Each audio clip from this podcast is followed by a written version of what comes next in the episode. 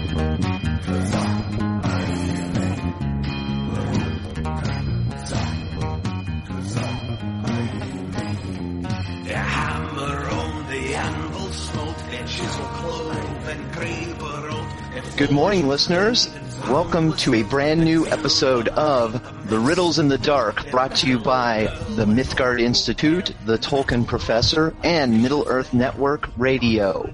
We're here live in the Mythgard Institute's NetMoot interface with a bunch of our awesome listeners to talk about Radagast the Brown today. Um, one of the most interesting uh, topics from the film, since there's uh, seems to be a lot of new material that Peter Jackson and Company are adding, and a lot of innovation.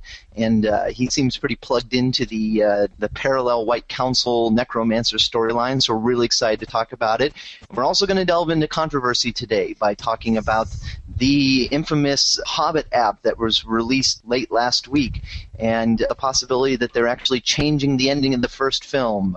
I'm not convinced, but I'll be curious to hear what my cohorts have to say. That's right, I use the word cohorts because I am joined not only by the Tolkien professor, Corey Olsen, but also by my digest partner, uh, Trish Lambert. Good morning. Good morning. Good morning. That's right. So yeah, we do hope to cover the two things today. Um, we're going to we, we wanted to talk about Radagast because you know it, it is a very interesting question. Certainly one of the things which uh, has uh, well, let's say a lot of room for expansion from from the material we get from the books, uh, and obviously there's been a lot of press about this as well since uh, uh, you know everybody loves Sylvester McCoy, and so there's been a lot of uh, talk about his role, and he was probably I, apart from the whole Nazgul thing, which is what we focused on in the reports from CinemaCon, the footage that was shown at CinemaCon. So the whole the, the the idea that like the Nazgul are apparently going to be players in this film in some way was sort of sufficiently shocking to us that that's what we really fixated on at the time. But of course, in many ways, the um, based upon all the reports, the appearance of Radagast in those uh, sections was the was the real sort of you know showstopper moment in some ways. Um, that was something that everyone was commenting on. And we didn't even talk about it too much at the time, so we're coming back to Radagast today. I personally think the showstopper are the giant bunnies.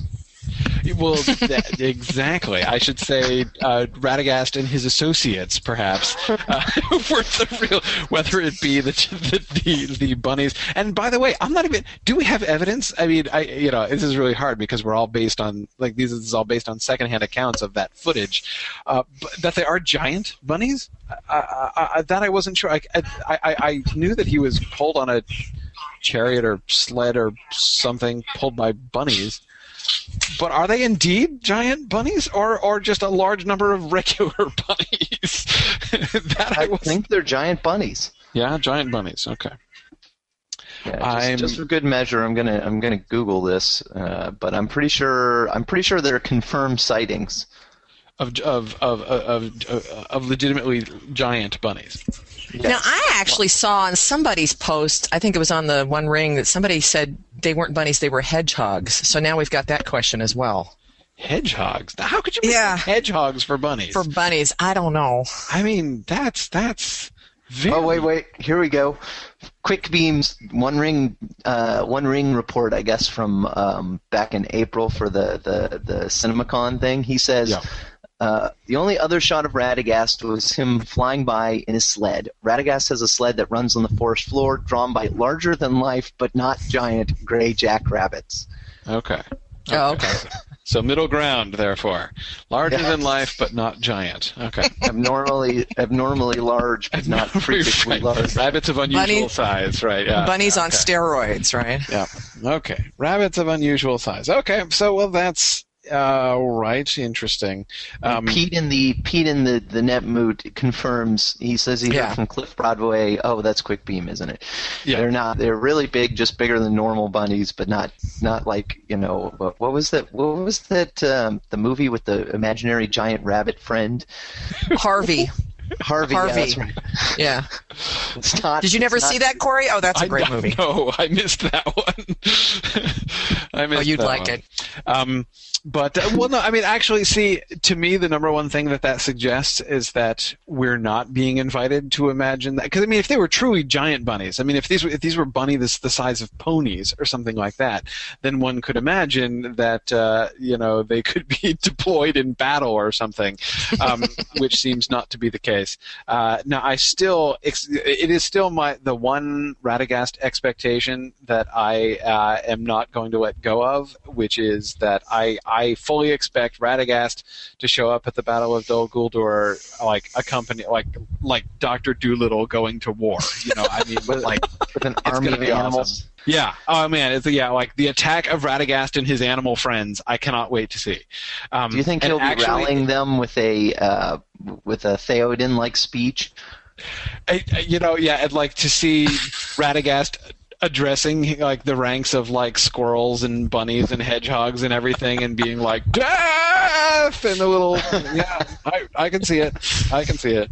But no I mean I, I this this this I think this I, I feel confident is going to happen uh, that we're going to have the, uh, the the attack of Radagast and the animals, and it's going to be awesome. So um, Dan- Daniel does point out that it sounds more like Narnia than Middle Earth if you you know have that happen. Well, see, I mean.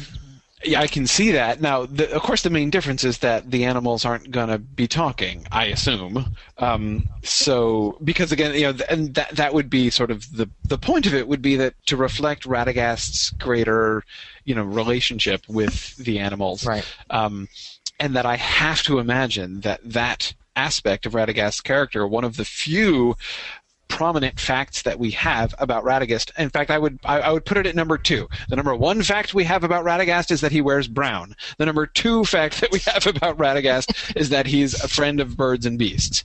And like after that, our list of known facts about Radagast is very short.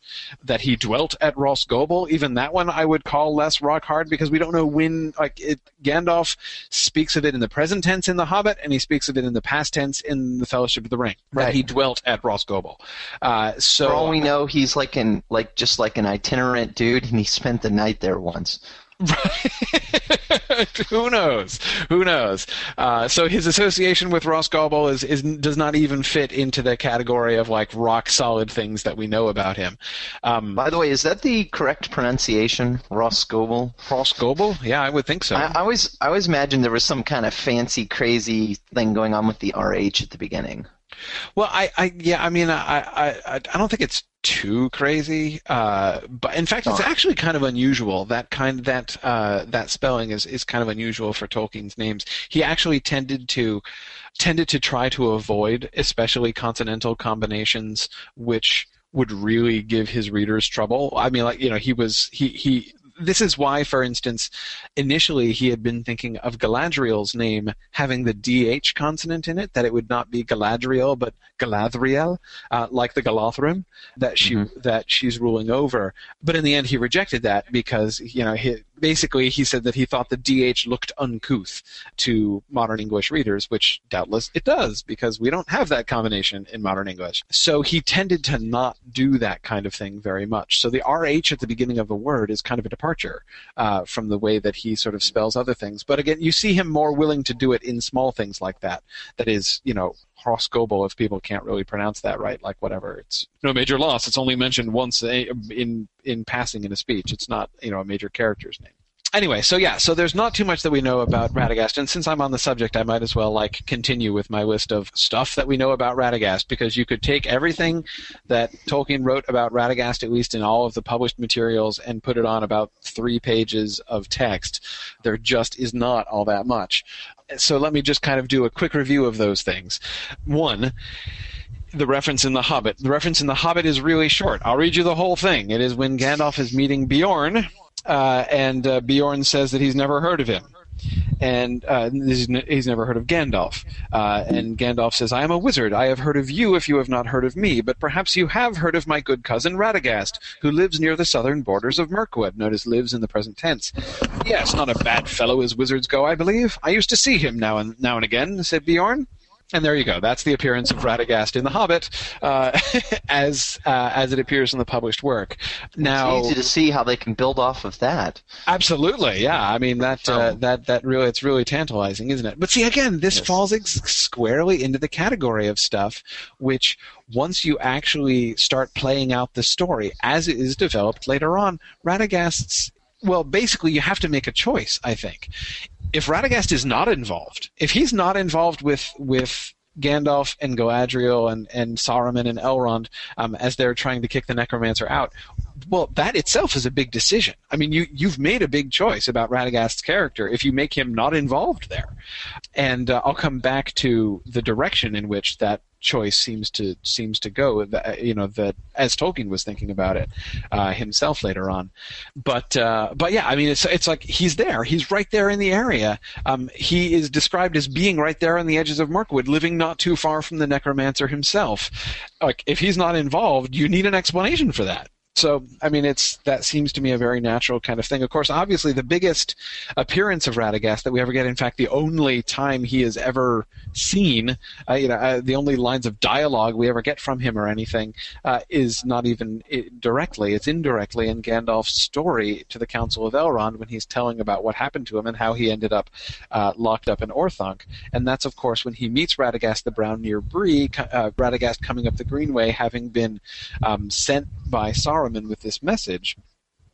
Uh, and and the things that we know about Radagast from from here, uh, I, will sort of read some of the more important moments there. Um, Radagast is, of course, says Gandalf to the council, a worthy wizard, a master of shapes and changes of hue, and he has much lore of herbs and beasts, and birds are especially his friends. That sentence, I think, I'm suspecting that that sentence is going to be an, an enormously important one that will inform how they're thinking about the films. Um, and I say that actually with more confidence than I would have said it 10 years ago. Um, or 12 years ago, or before the first films came out, or even after the films, because basically, I mean, I will say, and I'll come back to this later on when we talk about the Hobbit app. Um, I have been, and I continue to be impressed at how much the filmmakers do seem to be paying attention to the stuff that we have. Often it's very little. Um, but when we get a passing, st- I mean, there's lots of stuff that's supplemented. You know, there's lots of additional imaginative work that they're putting into things uh, to fill out the story. But I have yet found very few things um, in any of the stuff that they've released, very few evidences of them actually disregarding or altering a, a, concrete fact that we have, especially like these sort of minor things. I was thinking about this, and I said, "We'll come back and talk about this later when we talk about the dwarf descriptions in the app." Um, but I was I was noticing it then as well. So this kind of a sentence, I actually would, ex- based on what I've seen from them so far, I would expect the filmmakers to take that sentence kind of seriously, and it's interesting. Master of shapes and changes of hue. That does suggest that Radagast is a shapeshifter and can actually change his own form in a quasi Beorn esque way, perhaps and that he has lore of herbs and beasts and birds are especially his friends. So he is, you know, he he he. We know that Gandalf himself can converse with animals, uh, and and so obviously Radagast can as well. And Gandalf, who is described, I mean, you remember the words of Frodo's lament to Gandalf that he writes when they're in Lothlorien, you know that he that he uh, can speak. He speaks to to to you know to bird on bough and beast in glen in their own secret tongue. He spoke, he says, and their own secret tongues he spoke. I mean, Gandalf is famous for being friends with birds and beasts, but by Gandalf's standards, Radagast is is a special friend of the birds and beasts. So clearly, that he's going to be uh, that those two things, his closeness to the to the animals and his his being a master of shapes and changes of hue. Those are the two things that i would expect that they would that the filmmakers would kind of take to the bank and work with um, when developing radagast's character. The only other things that we know of course radagast never comes up again Okay, that's not true. Uh, there's one very, very small reference when the scouts are going out from Rivendell before the, the company leaves in the chapter, in the next chapter after the Council of Elrond. We're told that Elladan and El- Elrohir went, to, that the scouts stopped by Rhosgobel to see if Radagast was there, and he wasn't. and that's the only thing. The only other thing we ever hear uh, is his absence uh, at that point. Now, the last thing I want to bring up this is these are things that um, that some people may be less familiar with because they're not in the Lord of the Rings or the Hobbit himself. But that is the stuff that we learn about Radagast from the essay on the Istari, the essay on the wizards that Tolkien wrote in Unfinished Tales. And here we have two different facts that we learn about Radagast, and they are, as Christopher Tolkien himself recognizes in his commentary on this section, well, I will say it more, even more strongly than Christopher Tolkien does. I would call them flatly contradictory. Basically, I think they show us Tolkien thinking in two very different directions about Radagast. The one, and this is a, this is a fairly famous one, which is often quoted about Radagast, is that uh, um, basically uh, it, this is uh, about how Gandalf of the five wizards, the two blue wizards who go off into the east, Radagast and Saruman, and Gandalf of the five wizards um, only one remained faithful. That's Gandalf. He's the only one who succeeded. The rest of them failed.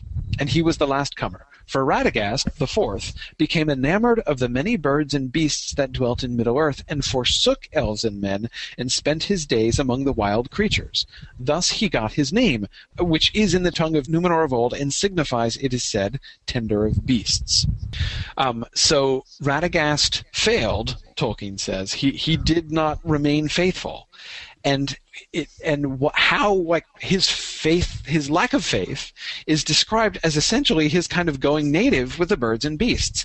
That he stopped doing what he, he stopped doing his job, um, which was to fight against Sauron and to help elves and men, um, as Gandalf is doing. He ceased to do that because he began to focus too much on the birds and beasts. He spent his days among the wild creatures instead of helping elves and men. Now, the other reference that I was pointing to, which seems potentially, or, or I mean, I think quite likely contradictory to that, is in sort of the notes to another narrative which Tolkien had conceived of, which he didn't fully write, but Christopher Tolkien tells us what his notes were.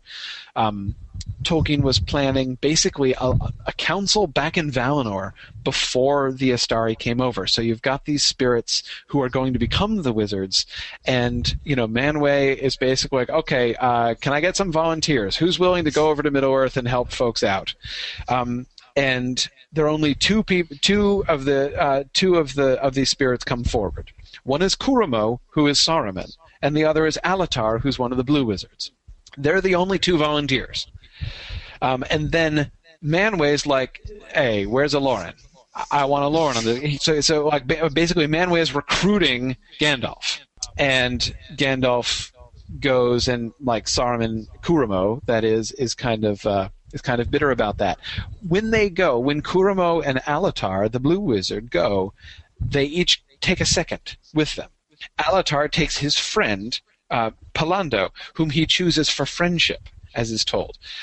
Curumo, Saruman, however, gets saddled with Radagast against his will. Um, he, he has Radagast foisted on him. Radagast's name in Valinor was Aiwendil, um, and Curumo took Aiwendil because Yavanna begged him, we're told. So Aiwendil is a spirit who is affiliated with Yavanna, who is the Valar who is in charge of growing things. She is the one who is the, the you know the overseer and the caretaker of plants and animals. Um, and so Radagast is her spirit who is foisted on on uh, on Saruman against his will, who thinks he's an idiot. And this, of course, seems to be picking up on Saruman's words in uh, to Gandalf in the Fellowship of the Ring when he ta- when he shows his contempt uh, for Radagast, you know, calling him Radagast the bird tamer, Radagast the fool but again, what I think is is interesting and, and at least potentially contradictory here is that he's a spirit of Yavanna. There is no way, like he can't possibly have too much love for the the birds and beasts. That seems really unlikely. To to to say that his his attention to birds and beasts was excessive and constituted failure of his of his job that's really hard to imagine how that could be for a spirit of Yavanna. You think that you would think that Yavanna um, would actually be interested in sending a spirit who's going to be looking out for the birds and beasts. Like, okay, you know, let let Olorin take care of the elves and uh, and and and men. He's got that taken care of. I want Radagast to be looking out for the birds and beasts. One could easily see Yavanna thinking something like that. Well, it could be from the different, you know, from it depends on the point of view. I mean, from Manwë's point of view, he may, you know, Yavanna may have actually taken Radagast aside and said, "Listen, I know you're supposed to go, you know, do Sauron, but what I really want to make sure you do is protect the birds and beasts from Sauron." Where Manwë may have been like, "No, no, you know, all of you are going over to help the elves and men." So it may have just been a point of view thing where Yavanna actually gave Radagast like a secret mission, which he, you know, made his priority. yeah, yeah. I mean, exactly. I mean, and and and I would say, I mean, to me.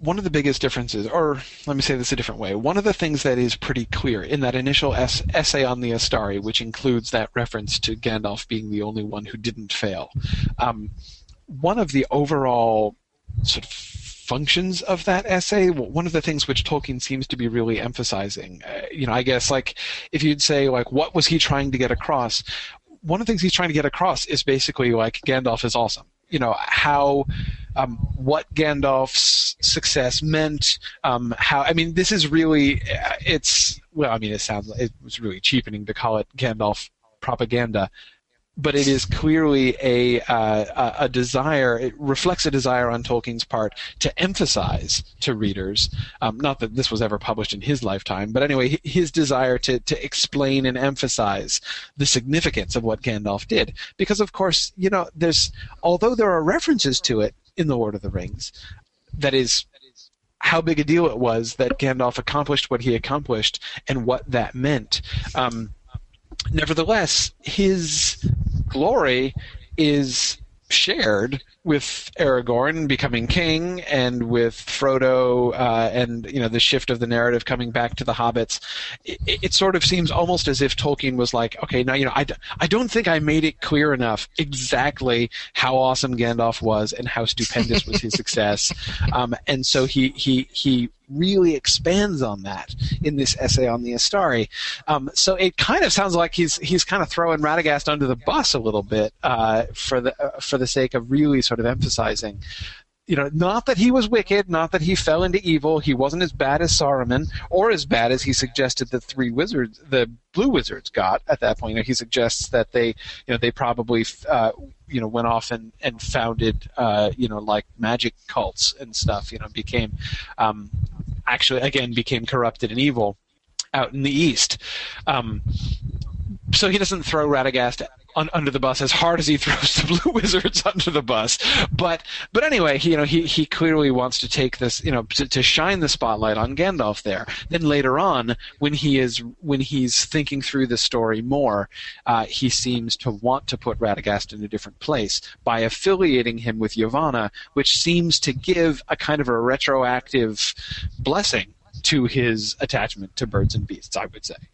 Um, anyway, that's about it. That is about the sum total of what we know about Radagast the Brown, period.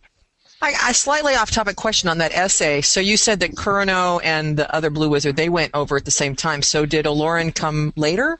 Yeah, and that was something that was. I mean, generally, yes. In most of the versions of this, Gandalf is the one who came who came later, and it, mm-hmm. because he was like he wasn't quick to volunteer. And again, the emphasis there is not that he was unwilling, you know, that, that, you know, like Gandalf is out there with a resisting. Yeah. Right, you know, like uh, you know, hiding, or that he's out there, like you know, with a beer and saying, "Don't bother me," you know. But rather that uh, he basically uh, is is a sign of his humility, you know, that he didn't want to mm. um, kind of put himself forward, that he didn't, you know, he unlike Curumo, who was like, well, obviously I am the the, the one for the job, um, which is kind of a bad sign, right? That Curumo is the yeah. first one to jump forward, and of course we see where Saruman's own pride and his opinion of himself leads him in the end. Um, so that is the is the direction that I see Tolkien taking that that uh, that Olorin's reluctance to step forward is the same thing that leads him to remain faithful. Uh, you know, to be able to be in the background, um, to be merely a steward, as he calls himself uh, in the Return of the King, um, and not a leader. You know, and not uh, and not actually a ruler in the way that Saruman wants to set himself up as a ruler. Did he uh, return back to Val- to Valinor after the third Radagast? Age? Yes. Yeah, no idea. No idea what happens to to to Radagast. Um, I, I asked that because I'm I'm digging through the the TolkienGateway.net article on Radagast. Um, Yeah. Because one of our one of our the listeners in the Netmoot, Daniel Helen, uh, actually wrote it. oh yeah, yeah, yeah. Daniel was he uh, quotes helping us from the. Gateway last time. Yeah, and he quotes this poem from um, I, I guess it's from Unfinished Tales. Wilt thou learn the lore that was long secret of the five that came from a far country? One only returned, others never again. Which seems to suggest that, that of the five, Gandalf's the only one that ever went back. Yes, yeah. That that that that passage is uh, it, it is it's uh, it's a poem in a alliterative verse um, as part of that initial essay, um, and uh, yeah, yeah, exactly. And so that is that is of a piece with that basically the stuff that says that he failed. So uh, so yeah, that he was not that he that he would not have been welcomed back because he failed in his trust. But again, that's that it is not to me obvious that is Tolkien's final answer on the question. I mean, just as for instance, quite well, very briefly, but fairly spectacularly, later in his life, he took back the bad things he said about the Blue Wizards. And uh, I mean, th- this is, I think, sort of an interesting pattern where you see like his wanting to emphasize Gandalf's greatness, and so he does so by diminishing the three other. I mean, Saruman is already taken care of, but the other three get diminished in order to make Gandalf shine brighter in the in the in the essay on the Istari. But then later on, he seems to kind of regret that, and um, especially with the Blue Wizards, far from suggesting that they became, you know, that sort of the, the founders uh, uh, of these magic cults out in the East, he gives them names. I can never remember these offhand. I'd have to look it up. He gives them names, though it's probably. I, I, I will bet you that uh, that that Daniel and Sean Gunner and everybody else on Tolkien Gateway has it there. If you look up the Blue Wizards on Tolkien Gateway, um, the names that he gave to the Blue Wizards, he doesn't tell their story, but he gives them names which suggest very strongly that they did not, in fact, fail. And he suggests that, in fact, the Blue Wizards did remain faithful and did succeed, and that the success of the Blue Wizards out in the East is part of the reason why Sauron's armies weren't even bigger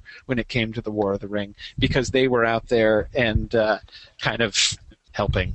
Isn't one of their names like like. Pallando or something? Yeah, Alatar and Pallando are their names from that uh, from that essay I was their, those notes I was just reading from. Those are their their their their Valinorian names before they come over. So it's Olorin Right. and Curumo and Aiwendil and Alatar and Palando.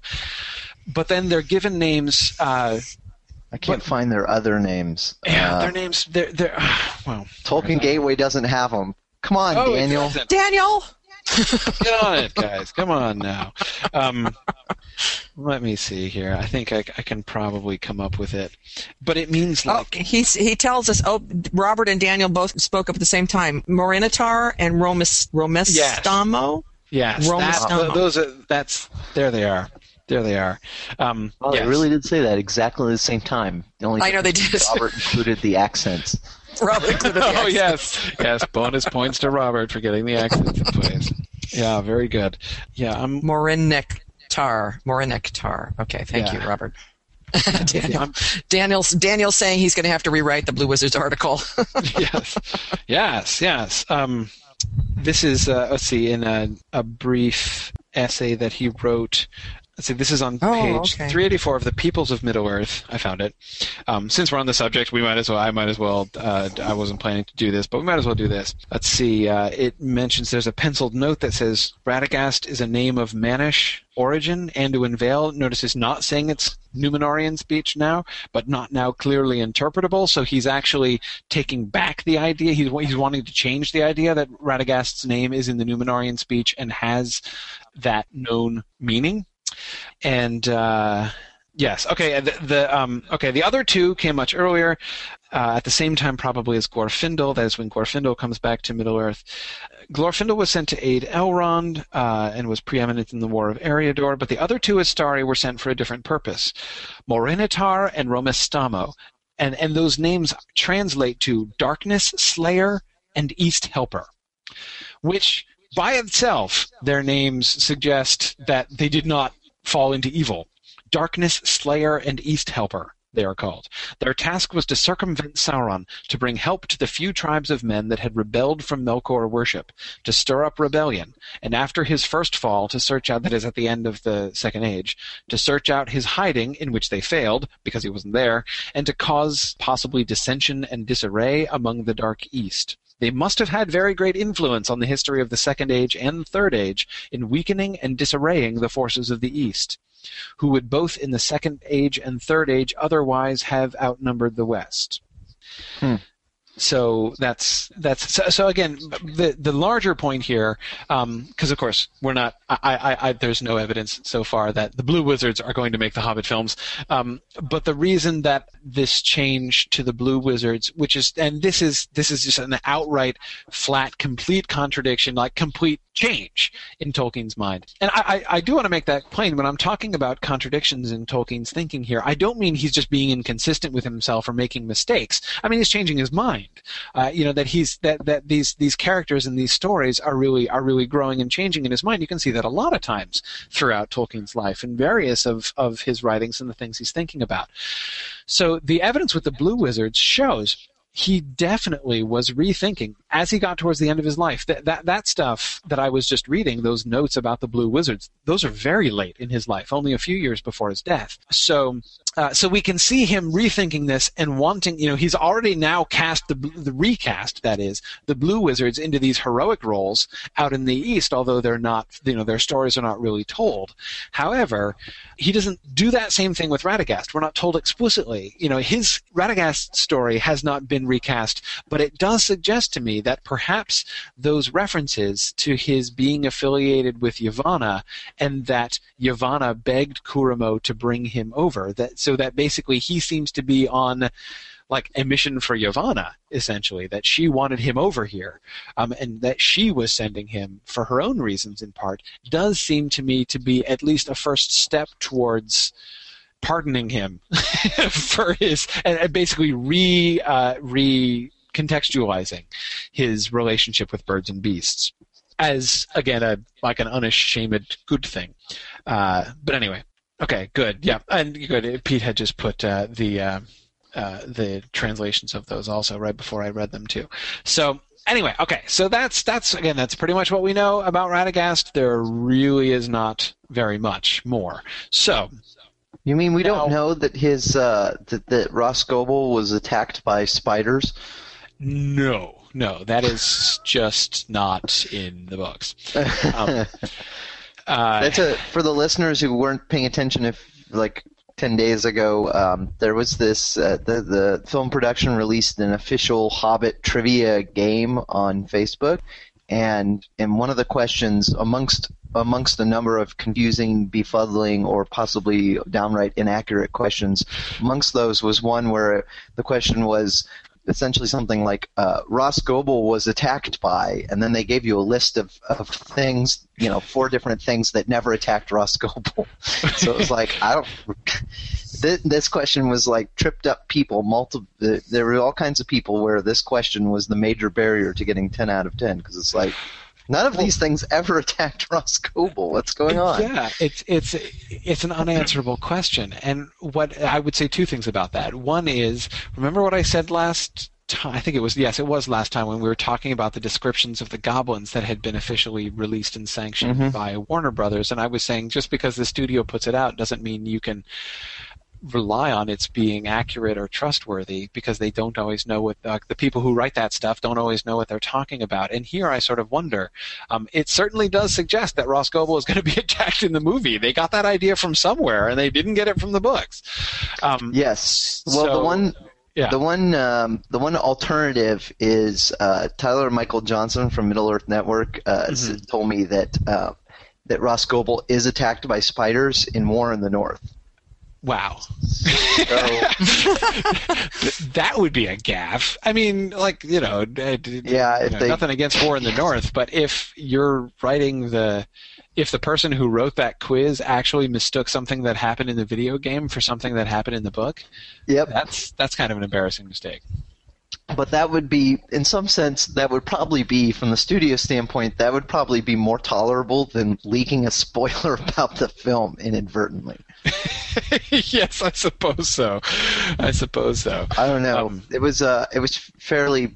It appeared to be somewhat rushed and a little sloppy, perhaps. Yeah. Uh, they Yeah. also had some some strange geographical anomalies, like which you know, like uh, wh- Corey, what would you say? Dale is what direction from? Oh, Mirkwood? yeah, I heard about this question. Wasn't It that is silly? not- it is not north of Mirkwood. Uh, It just is not north of it. It's northeast. I mean, it's yeah. Right. Uh, Yeah. You know, that's So anyway, Plus Mirkwood. I mean, you could even. I mean, it, it, where, where in Mirkwood? yeah. yeah i don't know i mean this is this is this is this is just something that I, I i don't understand i've never really understood it sort of seems to me like uh people who I don't know. Places like Warner Brothers, like if I could like give some totally unsolicited advice to Warner Brothers here by our broadcast, which they will probably never hear, um, I would say, why don't you avail yourselves of like the vast resources of Tolkien geekdom out there? I mean, I am not here even. I'm not thinking of myself as. I mean, there are thousands of people out there of our listeners and a. Pretty much anybody who's in the NetMoot right now. Exactly. I mean, it's like they there's this there's this you know they are so many times I've seen things like this where they seem to just kind of chuck something together. And I guess it's not just a, a comment on Warner Brothers. You see this you see this with with film studios, with publishers, with all over the place. Like they're going to release some kind of some kind of like you know promotional thing. And it's like you know it doesn't take that much to fact check this stuff. There are there are you know there are hundreds and thousands of people who would be extremely willing to help with that. Um, Right, and it wouldn't be that hard to it wouldn't be that hard to do a to turn it into a promotion where you uh, asked people to submit their favorite questions for a trivia thing. Yeah, I Right, think how much yeah. goodwill they could raise. This that's the part that I don't understand. Is like that this A would not be hard, and B would raise enormous amounts of goodwill, um, and, uh, Yep. and and and like it's yeah. You know, people say, oh, like, you know, Ed, like Ed is making some um, sardonic comments about Warner Brothers here, and the thing is, I, I, I, I get that. Like, I totally get the fact that they're a corporation which is trying to make money, and that they're not real fans and everything else. Like, I, I totally understand that. But I'm, I'm stuck on they're a corporation trying to make money. Like, from a purely business Right. standpoint, this would obviously be a smart thing to do. What the heck is there?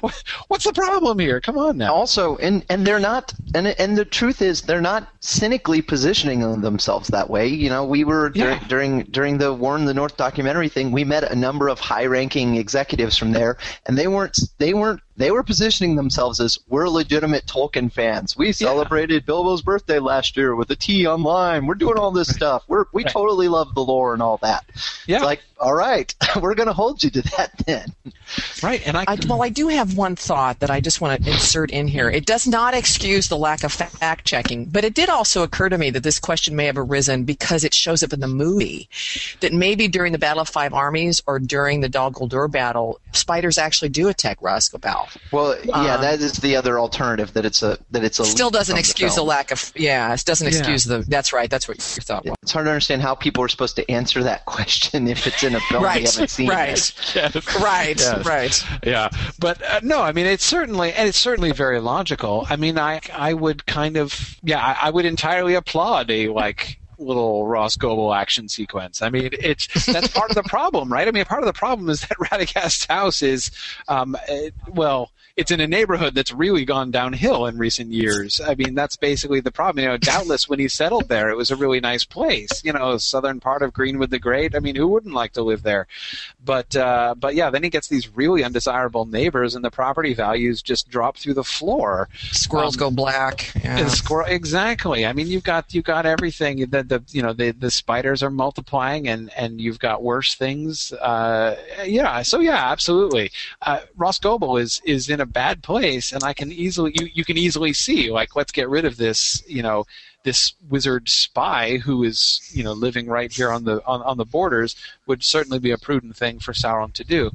But yeah, yeah, obviously doesn't change. Now, you know, that it didn't um, one thing occurs to me. It's probably a change of subject here, but um, we did see the in, inside of Rhosgobel in one of, I think it was one of the vlogs that that Jackson did, which seems to, because we also saw the, of course, inside of Beorn's lodge as well. But it seems to imply that that was a set, that something's actually going to take place in the movie in in Rhosgobel. Good. Well, I Um, mean, you know, I could totally see Gandalf visiting him there. You know, I would kind of that I could easily see, and, and, and again, it would makes makes perfect sense. Certainly, with you know, once they get close to Mirkwood and things start to, you know, the the focus really begins to be drawn there. You got to think that Gandalf is going to recruit Radagast, I guess. Uh, again, not not knowing how they're going to handle uh, him in the film. Now, of course, one of the there there are a couple. We should we probably move a little bit further towards the depiction of Radagast in the film because there are a couple sort of big questions. I mean, one of the main things, certainly the the the the the sensation that was attached to the Radagast footage um, that was shown at CinemaCon is the silliness of it. I mean, we have already talked about the rabbit sleigh, and um, the uh, and there's that scene that's described of the the little birds being under his hat, right? Um, so obviously he's going to be funny. So I mean, the one question is like, is he is he going to be a buffoon? Is he going to be comic relief? Is he going to be, you know, Trish, as, as you've said, is, is he going to be the Gimli of the Hobbit movies? And, you know, certainly I, I can be a little bit more sympathetic to that. I mean, I'd kind of rather have Radagast thrown under the comic relief bus than Gimli, frankly. You know, because we don't, I mean, is there anybody out there as something emotionally invested in Radagast? I mean, we don't know him, right? So if they're going to, if they're going to introduce a character who is there but totally unknown and completely undefined, they have a blank slate in Radagast. So, yeah, I mean, make him uh, make him funny, make him uh, uh, make him a buffoon if you want. That's doable. I'm not sure that they're gonna go all the way to making him a buffoon, to making him like, like a real laughing stock. But I don't know. What do you guys think about that? Um, yeah, I don't know. I'm not all that invested. I'm not all that invested in him not being a buffoon. Uh, I'm I'm kind of okay with it. I, I just hope it's just not like completely ridiculous. I just don't want any completely ridiculous humor. Period. Whether Right. it's Radagast or dwarves or whomever. Right. Right. I'm all right with some humor, Well- just not like not you know I don't know um, Will Ferrell type humor. Right. Right. Right. Yeah, I mean, I agree. I mean, I think he is. I think you're right. I think he is going to be the comic relief, even more than Bombur is going to be. I mean, you know, Bombur was really the comic relief in the book, wasn't he? Um, but my thought is then too, uh, like for example, in the in the CinemaCon footage that Quickbeam wrote about, I think it sounded to me almost like the first time we see Radagast is when he meets uh, Gandalf near the crypts of the Nazgul, and uh, you know that's definitely not a funny scene. So Ed was saying, Ed just said that he knew it was going to be silly when they cast Doctor Who, and I had the opposite reaction. Although I didn't see McCoy as Doctor Who, my thinking is somebody who could play Doctor Who would need to be able to do both funny and serious. So Right. Yeah, So- I. I mean that that does seem to be. I mean, and and and you, to be fair with what they did with Gimli as well, um, much as I dislike that in some ways, it's not like they utterly under. I mean, Gimli was not just an idiot in the film. I mean, you know, they Right. did manage to, you know, have moments of real seriousness and pathos with him as well. I mean, they did mingle serious with, with comical, even with Gimli. Um, so yeah, one could certainly imagine that you know Right. McCoy could handle that. yeah, so you know, So so let's think. Uh, besides besides humor, what what other kinds of roles? We haven't gotten too much into what role we expect him to play in the film. Um, and I think that's sort of the most interesting question. I Yeah, think there was. I think there's been. I can't remember where this quote was from, but somebody said somewhere, "Oh no, this was one of the digested quote unquote spoilers from Dragon Con uh, that were Oh, yeah. uh, that were that were um, uh, provided by the OneRing.net. None of which were actually spoilers, and all of which were things we already knew, and some of Yes. which were actually suspect. um, but one of the things they said there was was that we know for a fact that his role, main his main purpose in the film storyline is to to connect the main storyline to the the necromancer's uh, White Council storyline, which is seems perplexing to me since Gandalf is invo- involved in both those storylines. So I don't know why you would need Radagast to connect them, but whatever. Yeah, um, yeah, that is a little bit perplexing. So wait, he's connecting the the say it again. The main The storyline. the to main the dwarves the company the the the actual Hobbit storyline to the the new Necromancer White Council story. Okay. Okay. Actually, no. The more I think about that, the less sense that makes. Um, what on earth does Radagast have to do with the dwarf storyline? I don't know. Um, I mean, I, I, I, I don't see. I mean, you're right. Obviously, Gandalf is the one who connects those two things. Uh, I mean, primarily, um, who is quite prominently involved in both of them. Uh, I mean, I could imagine. I could imagine Radagast getting involved, like them making Radagast involved more in the dwarf, you know, Hobbit thing. Um, Mhm. You know, when they when they're in Mirkwood or something, I, I could imagine a, like a, you know a Radagast intervention of some kind. Um, but but even that's going to be a tangential connection to them. I mean, it's I I, I, I I'm having a hard time even parsing that. That's why I, I misheard it when you said it the first time because it didn't make any sense. um, so hard to believe. Yeah, yeah, that's really hard to imagine. I, I, I it's it's hard to even envision what they're thinking of there, um, unless he is going to be. Uh, yeah, no, I don't know. I mean, unless he's going to travel with them. I mean, unless we're actually going to see Radagast accompanying the party. but that's hard I- to I- imagine. Yeah, it, it I, I don't know what that means. Um, but it, what it could maybe mean is is just that he's the one that essentially Gand- Gandalf's on screen traveling with the company, and that maybe Radagast the Brown is popping up here or there to um, to you know just kind of redirect our attention to to the other the other storyline. Like, oh yeah, hey Gandalf, don't forget we got that meeting later with the White Council type thing.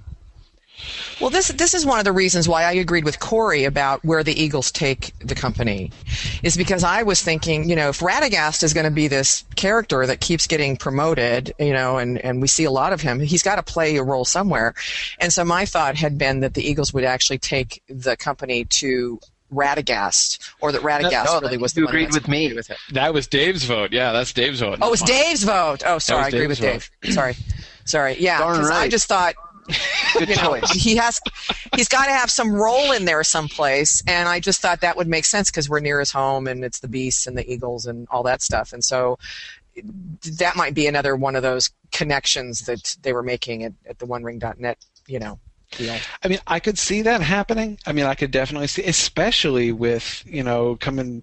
Well, you know, pointing ahead to the stuff we're going to talk about later, um, if they are changing where the first film ends, Right. um, and if we're if we were not to get Beorn in the first film, um, we're obviously going to get the Eagles in the first film. right Um, Right. So, uh, and it also and it seems equally obvious that we're going to get Radagast. So that I think, in my mind, makes it a little more likely um, that the Eagles could take them to Radagast because.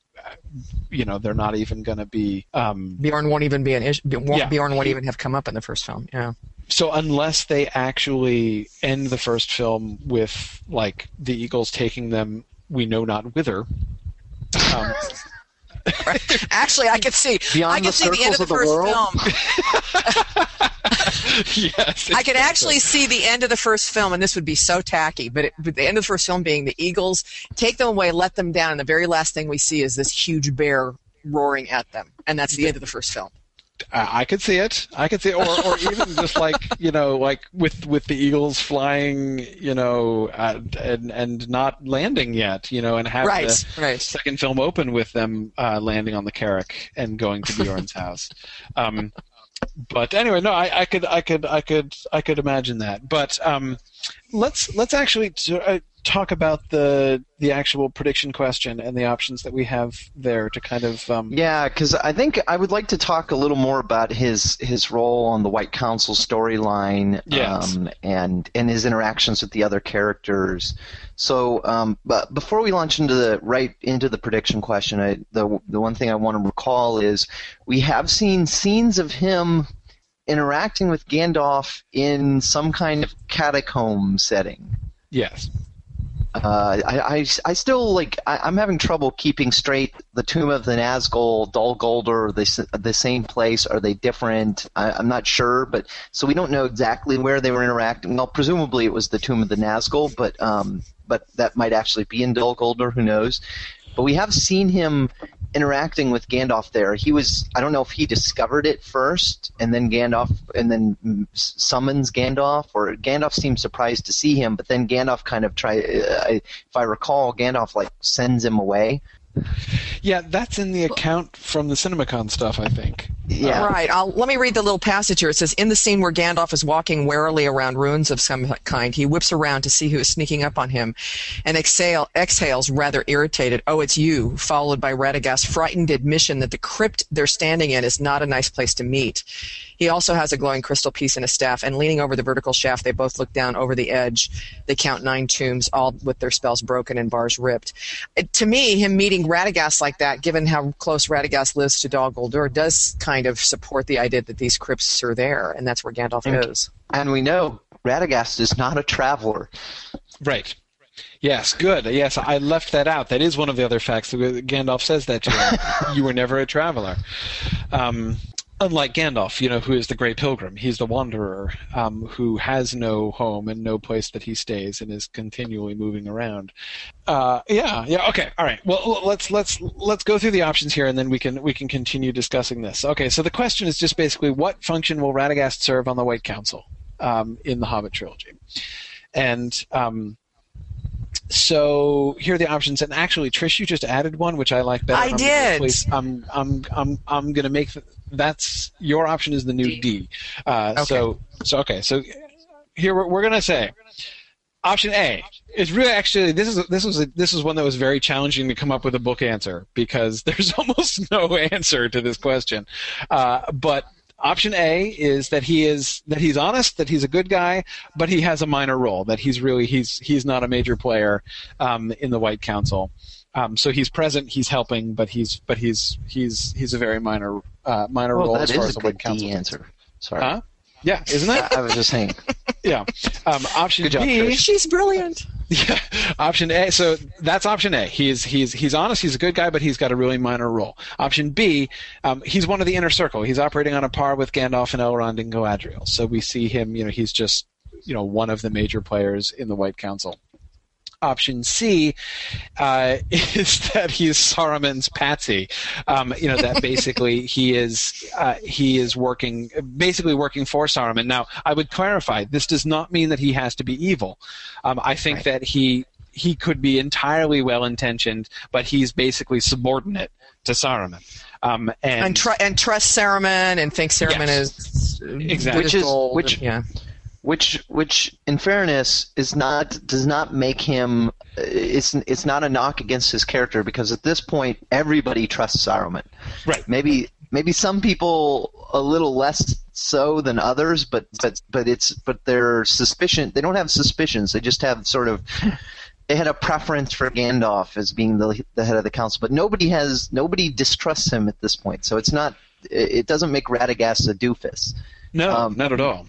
But I think it would have more to do with how they portrayed on screen. That that they would that there would clearly be it would clearly be the case that that Radagast is taking his cues from Saruman. You know that they like, like in the Lord of the Rings. Um, Yes. that he he explicitly says, you know, hey, what are you doing here at the Tomb of the Nazgul? Well, Saruman sent me, and Right. you know, and in the council scenes, he votes the way Saruman votes and stuff.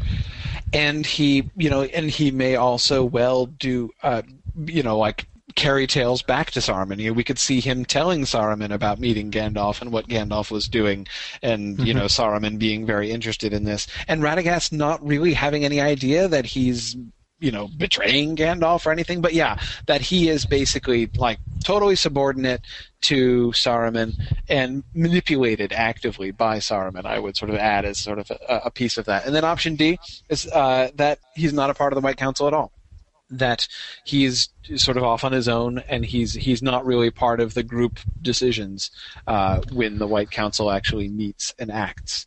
That's Um, which is not not implausible because in the few glimpses of the White Council assembled that we've seen, I don't think we've seen Radagast the Brown there yet. Yeah.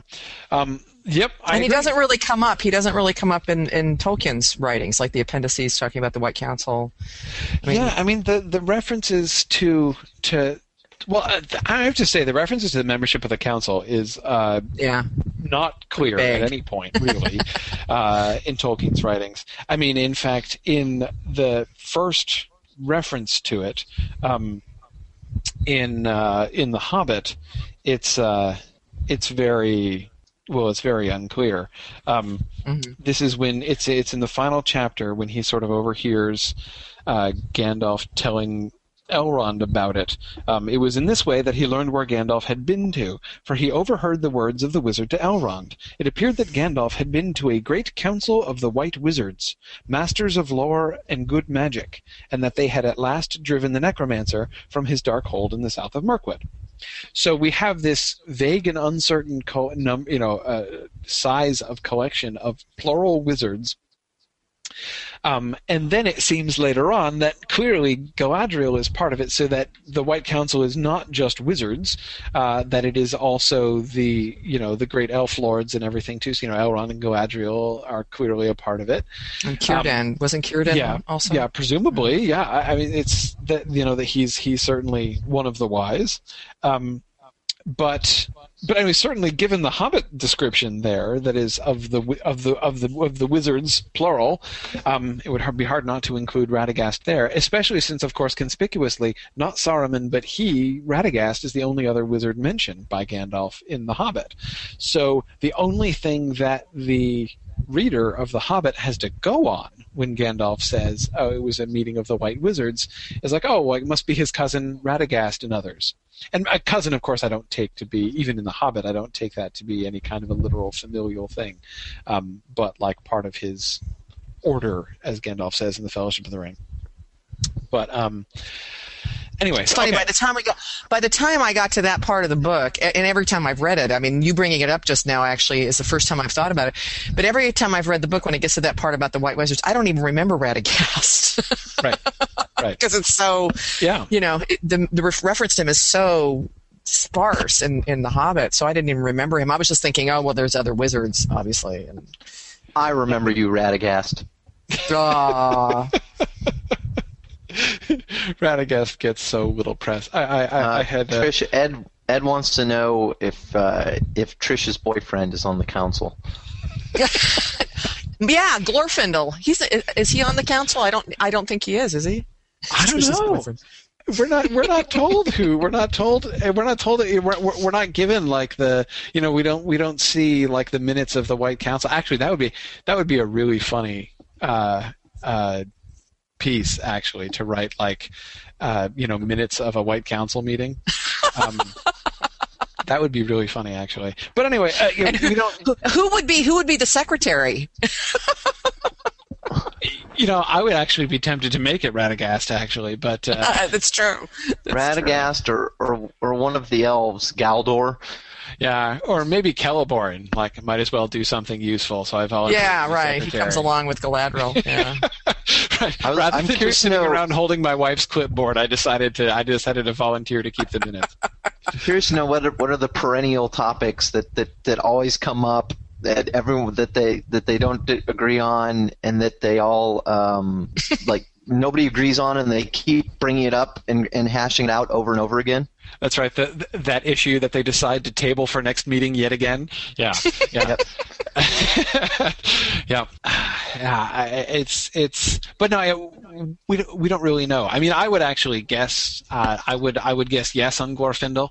Um, he's uh, he's uh, but I mean, but it's really just a guess. I mean, that's based only on the fact that he is clearly a really important figure. I mean, he's a um, born again elf, right? I mean, geez. exactly, exactly, uh, and and and a returned to Middle Earth elf. That yeah, is, that puts him in uh, in uh, well, I was going to say in really elite company, but that's mm-hmm. really elite company all by himself, actually. um, which I suppose is, is, about as elite as you get. elite company. Yeah. Pretty unique company. Yeah. Um, but uh, anyway, so um, so yeah, so so what do we think about Radagast's involvement? My suspicion, I think he is going to be on the White Council, and the reason I think he's going to be on the White Council is because I don't think that they're going to want to lose the opportunity. They have some real chances to. Um, to create some really interesting kind of like political and psychological stuff. And we've talked about this, you know, Dave, a long time ago, a little bit when we were talking about Saruman and um, and how they're going to handle the Saruman situation, you know, the ways that they, the, the, the opportunities that they're going to have to sort of show the first moves of what is eventually going to be Saruman's game without Gandalf and Galadriel picking up on it, and the, the dynamics of like the two of them, Galadriel and Gandalf, are are are sort of you know in cahoots together, and Saruman feels excluded, and to begin to see the the sort of seeds of frustration and anger and pride growing in him. To add Radagast to the mix, you know, somebody who is perhaps wise but also, you know, in a in a sort of a more junior position, who is funny, but who, uh, you know, is probably, I assume, um, based on the pictures they've released, that he's going to be kind of endearing. Um, you know, I think he's gonna. He, he, I mean, he looks kind of lovable, doesn't he? Uh, mm-hmm. So, I mean, I think that that seems to be how they're going to play him. Um, but again, the one, the biggest, the single biggest thing we have from Radagast in the books, the you know, the, the, the single biggest point that they have to start with is the way that Saruman plays him in the Fellowship of the Ring, and so I, I would could easily imagine that being you know them really wanting to to to play that up. It is one of the things. It is definitely on my short list. It is on my like top five list of things I am most interested to see is going to happen in the films. Is how they're going to do these dynamics among Saruman and Galadriel and Gandalf uh, and Elrond in the film. Um, because I think there is so much potential for that to be handled really interestingly, and I will be very, uh, I'm, I'm, I'm very keen to see how they actually do it. And I think that Radagast could play a really interesting role there. Hmm. For yeah, that reason, yeah. I think he's yeah. going to be there. So, I, so, so I'm definitely not going D because I think that uh, I think that that he's he's he, he's going to be a part of it. You've eliminated one option, progress. yeah. I've eliminated one option for me. All right. So I'm going to go against. pick an I'm, answer. I'm going to go against A two because I think they're going to make him more than just a, a, a very minor role. Um, so I don't think he's just going to be totally on the outskirts, which leaves me with B or C, and I'm going to go with C. Radagast is going to be Saruman's patsy. That's what I'm going with. Interesting. What's your what's your what's your reasoning for that? Well, and how will that? How do you think that'll look?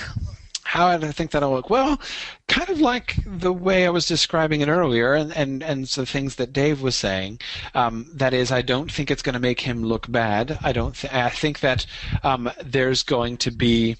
Um, I think that there's going to be uh, a, a, a kind of sort of tragic irony there, you know, that he trusts Saruman um, and he respects Saruman and that Saruman is going to be manipulating him.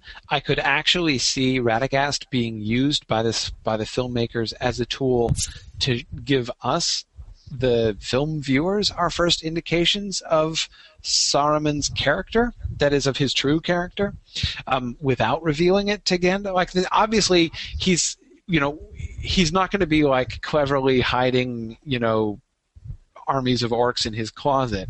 You know, he, he's he's not going to be acting evil in those kinds of overt ways. Even I think in secret, I don't think he's going to do that. You know, have his like still still still top super secret orc R and D department in the basement of Orthanc. Like, I don't think that's going to be happening.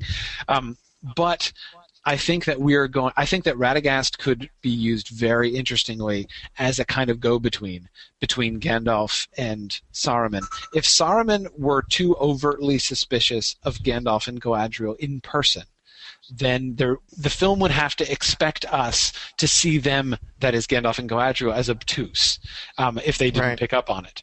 But if Radagast is kind of a middleman, between or sorry, not between, among, I suppose, um, Saruman and Gandalf and Galadriel, uh, then basically Radagast could be the only one who has the opportunity to see um, that he is increasingly distrustful, and he could be sympathetic to Saruman. Um, again, without being himself corrupt, he could be sympathetic to Saruman's position, um, and you know, I think. Uh, this is, you know, uh, uh, Trish, why don't you go ahead and pose the other question that you had posed because to me it bears on this. Yeah, yeah. I I was going to bring that up when I answered. I I, don't think Radagast is going to make it past this trilogy. I think he's going to end up getting killed at some point, possibly in the Battle of Dol Guldur. Two reasons I say that is one, we are this is like such a super sympathetic character i mean this is such move it's almost like a trope in the filmmaking industry where you you know the heartstring pull you know where you you become so enamored of a, a character like this and then he dies and the, but probably the even overarching reason is there is literally no mention of radagast made in the lord of the rings films and if he's going to yeah. have such a such a role in this trilogy you know how else are they going to explain not having him show up at all in lord of the rings except that he bought the the farm. Yeah, I I actually find that argument fairly persuasive. Um, that's because that's right. If he's going to be a big player here, there almost demands an explanation of why he wasn't in the movies. Like, why is he not a player in the Lord of the Rings if he's such a big player in the Hobbit? At least if he's even if he's any kind of a size player in the Hobbit. Um, and so, one obvious explanation of that is that is that he dies. And this I actually find a very attractive idea, and it's one of the things. Thinking about that is one of the things also that leads me to the Saruman's Patsy vote because we could actually uh, have a betrayal, right? Not witnessed by Gandalf or Galadriel. Nobody else knows about it. But Radagast could actually be one who, by the ends of the films, sees or begins to suspect uh, that Saruman is turning to evil, and Saruman could off him. Saruman That's right. Bumps him off. Yeah. You guys are upsetting Yana. I know. I was just going to apologize to Yana. I've burst his moth bubble. Yeah, yeah. Well, I, I, yeah, but see, he's he's it's uh, but see, but that's the thing, Yana. That's exactly it. In the Lord of the Rings films, Radagast is no part of that. The moth and the eagle are all Gandalf. So, uh, you know, this is just like the moth is simply, obviously, a random moth flying by whom Gandalf befriends, right? You know, Gandalf speaks to him, and the moth somehow, I always find a little bit of uh, suspension of disbelief quite necessary in this. moth finds the eagle like what is this moth fly hundreds of miles but at speed of light but anyway i mean uh, this this this this is like the this the it's got a jetpack or something but anyway so but, but but but but that's exactly it. Radagast is no part of Gandalf coming to to to uh, Orthanc in the first place, and he is no part of his escape. Um, so yeah, no, I, I think, and and you know, and I could really see a moving betrayal of of Radagast. You know, if he had trusted Saruman and then, but then because of his trust with Saruman, he trusts Saruman, and so he keeps going to Saruman, and he's the one who's who is really kind of the liaison with Saruman outside of the formal council meetings, which I assume there will be formal council meetings. Um, then uh, and then he basically he, he, he so he's the one who gets suspicious because you can't have Gandalf suspicious. Uh, right. it's, it's, gonna it's a huge continuity er, er, error for Gandalf to have any suspicion of Saruman um, because G- Gandalf is just touchingly, completely trusting of Saruman at the beginning of the Fellowship of the Ring film. I mean, I just I find it really cute right. that scene that that that scene when he's talking to Frodo and Bag End and he's like, "I will go to Saruman. He will know it." Trust me, Frodo, he will know what to do. It's so adorable. um, and like, there's just yeah, you're right. They can't do anything to violate that. No, ex- right. so I mean, yeah. So it's it's clearly, um, but but again, you're going to be losing an opportunity if you don't have any, if nobody has any suspicion, right? I mean, if the entire Hobbit film, Hobbit trilogy goes by, and Saruman is like still being a good boy, and there's no problem there. I mean, that's that, that couldn't work. Right. That couldn't work. Um, Plus, so this is a neat way for us candidate. to both. Right. It's it's a neat way for both Radagast to no longer be part of the story, and for the audience to to know, even though nobody else does now, that Saruman's a bad egg. Right. Right. Um, so, so the one, the one, the main, the main objection to this, in my opinion, which has nothing to do with the story, but more to do with audience reaction, is this the kind of thing that could just really send some Tolkien fans off the deep end? What the death of Radagast? Yeah, killing killing off char- like a, a, killing off a character who did not die. Well, did did he? We don't know. Who knows what happened? Not, to but he wasn't dead at the time. Killing him off in such a way as to to have him be dead in the oh, chronology Oh, the- of the films right. at a Oh, time when he yeah, was well, not might as well dead. I mean, well, yeah, no, yeah. I mean, right? True. For all the good no, he did. no, I mean, in the Lord of the Rings films, he might as well be dead. Um, Right. but uh, yeah, yeah. Um, no, I mean, I, I, I see that, but again, I, I, I do also. I mean, I would say, I mean, like seriously, if you're gonna like fight for Radagast, like. What are you willing to let go? I mean, we get nothing from Radagast. Yes, it would be a violation. Yes, yes, it would be a violation. But here, I feel like, as Trish said, like, you know, the the the you know the there's no point closing the barn door now. I mean, like he was already omitted from the Lord of the Rings. Yes, yes, yes. But you're you're you're the thing you're the thing you're um the possibility you're you're you're ignoring is the George Lucas option. Where you go back and you refilm scenes from Lord of the Rings. So Oh, yeah. instead of instead of having Gandalf just say, you know, I'll go to Saruman, he'll know what to do. You have a knock on the door, and it's, hey, it's Sylvester McCoy as Radagast Brown. Like, hey, we should go see Saruman. uh, uh, maybe, maybe, yeah. Corey, you're so nice. You're so nice. Not completely. that seems that that strikes me as unlikely, Dave. But I think, um, yeah, yeah, no, it's uh, I, I I am. I mean, I will say that Now- one now of the premises I'm operating under is that Peter Jackson is not going to go George Lucas in general. Not going to so- reshoot and re-release his his original Lord of the Rings films. Oh well, I'm not saying he won't re- re- re-release them, or like, that the studios won't want to re-release them. But yeah, it's a little hard for me to imagine that. Um, Ja- So again, James says. like- James says new theory: Radagast turns into a moth at the end of the movie. that's And awesome. that they'll actually, and then what they'll do is they'll actually go into the Lord of the Rings and and they'll edit out the moth, and it'll be Radagast the Brown flying there. a little bitty Radagast right. the Brown. Right. Um, it all depends on how Peter Jackson's subsequent filmmaking career goes. If he can Yeah. get, if he can manage to make a hit that isn't a Tolkien film, then maybe. But if he if he has trouble, then maybe he'll start to think, oh, maybe I'll go back and tool around with Lord of the Rings.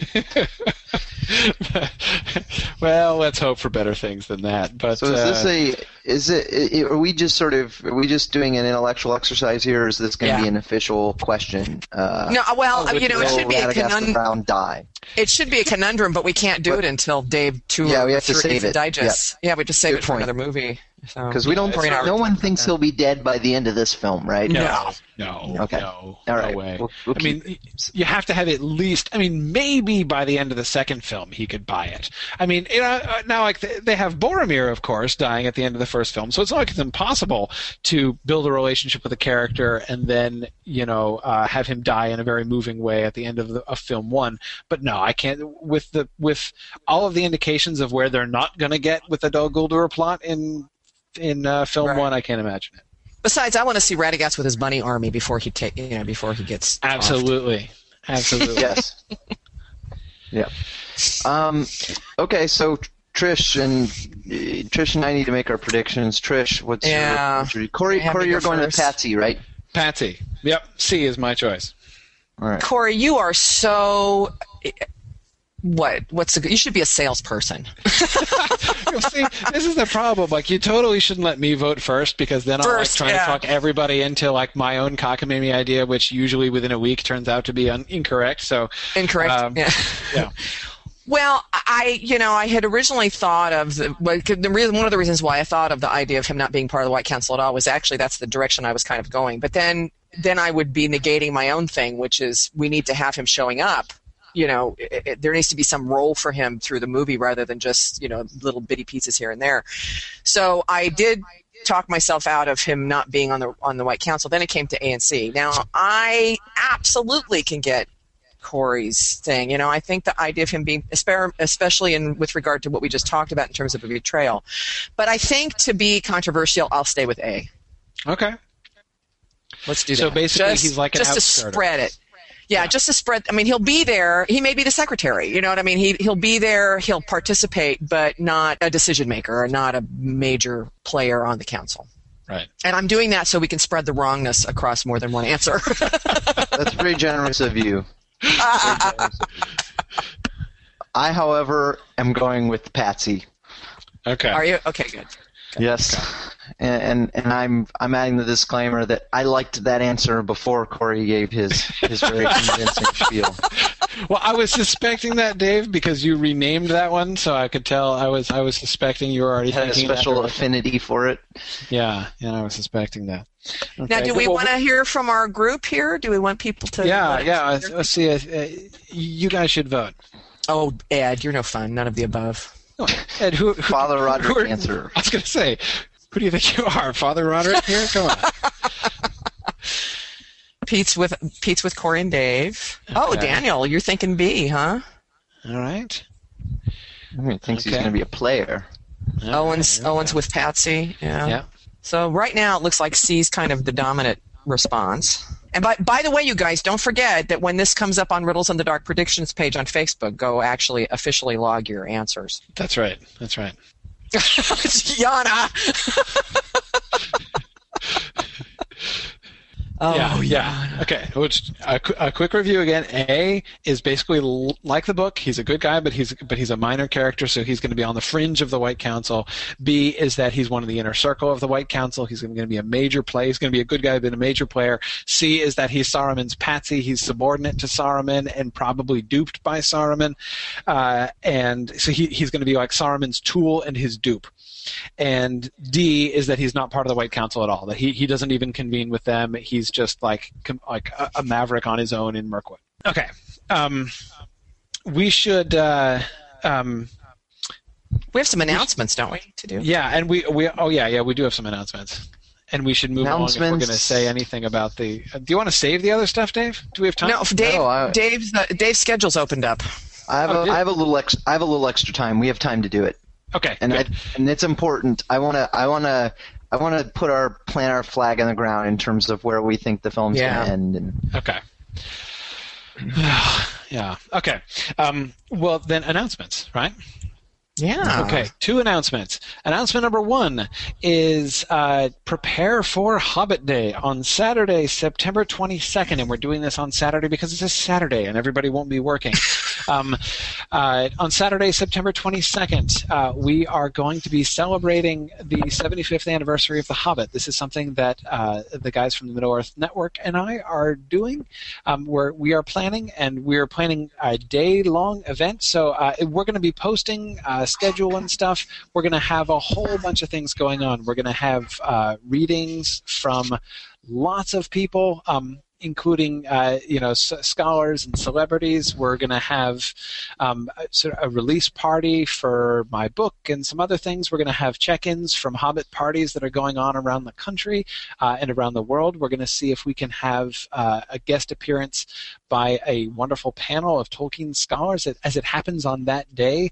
Um, uh, most of the great Tolkien scholars in the world, I couldn't be there because I had to be over here, but most of the great Tolkien scholars in the world are in Dublin uh, for a major Tolkien conference. So Tom Shippey and Verlyn Flieger and Michael Drout and Tom Honegger and uh, Dimitra Fimi are all going to be over there uh, in Dublin, and we're uh, we're we're trying to see if we can actually uh, pipe them in during the day uh, to do some discussion of The Hobbit on its 75th anniversary. Um, we're going to be doing some, or just a whole bunch of stuff is going to be going on. So, and it's going to be basically an all-day broadcast. It's going to be both video and audio broadcast on that day uh, for the entire day. We're going to be doing some uh, some we're going to be doing some special riddles in the dark stuff. We're trying to get together a uh, sort of a, a live audio panel with as many of our analysts as we can, so we can have some sort of group discussion with uh, with all of them live. Um, it's going to be uh, it's going to be a lot of fun. So, and if there are things, you know, we're still sort of finalizing things. So, if there are some ideas that uh, that you guys have, you can feel free to offer up, uh, you know, sort of further ideas of things you might like to see. So. Um, so that's that's one thing. Just basically, sort of, you know, circle September 22nd on your calendar. We're going to be broadcasting all day that day, um, and um, also the the the stuff. One question that I've been asked, people have been asking, is is this stuff going to be recorded? Will it be available? Yes, yes, it will. Um, so you won't miss it. no, you better be there.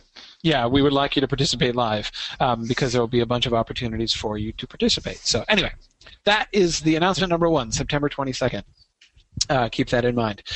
Um, announcement number two: We have a uh, Mythgard Institute has a special offer for Riddles in the Dark fans. Uh, for those of you faithfully listening to Riddles in the Dark, we have uh, we have a, a, a, a, gift for you uh, to thank you for your uh, participation and support of the Riddles in the Dark series, and that is we would o- like to offer you a discount on any of the course packs that Mythgard has available. So we have recordings of the courses that we have previously offered.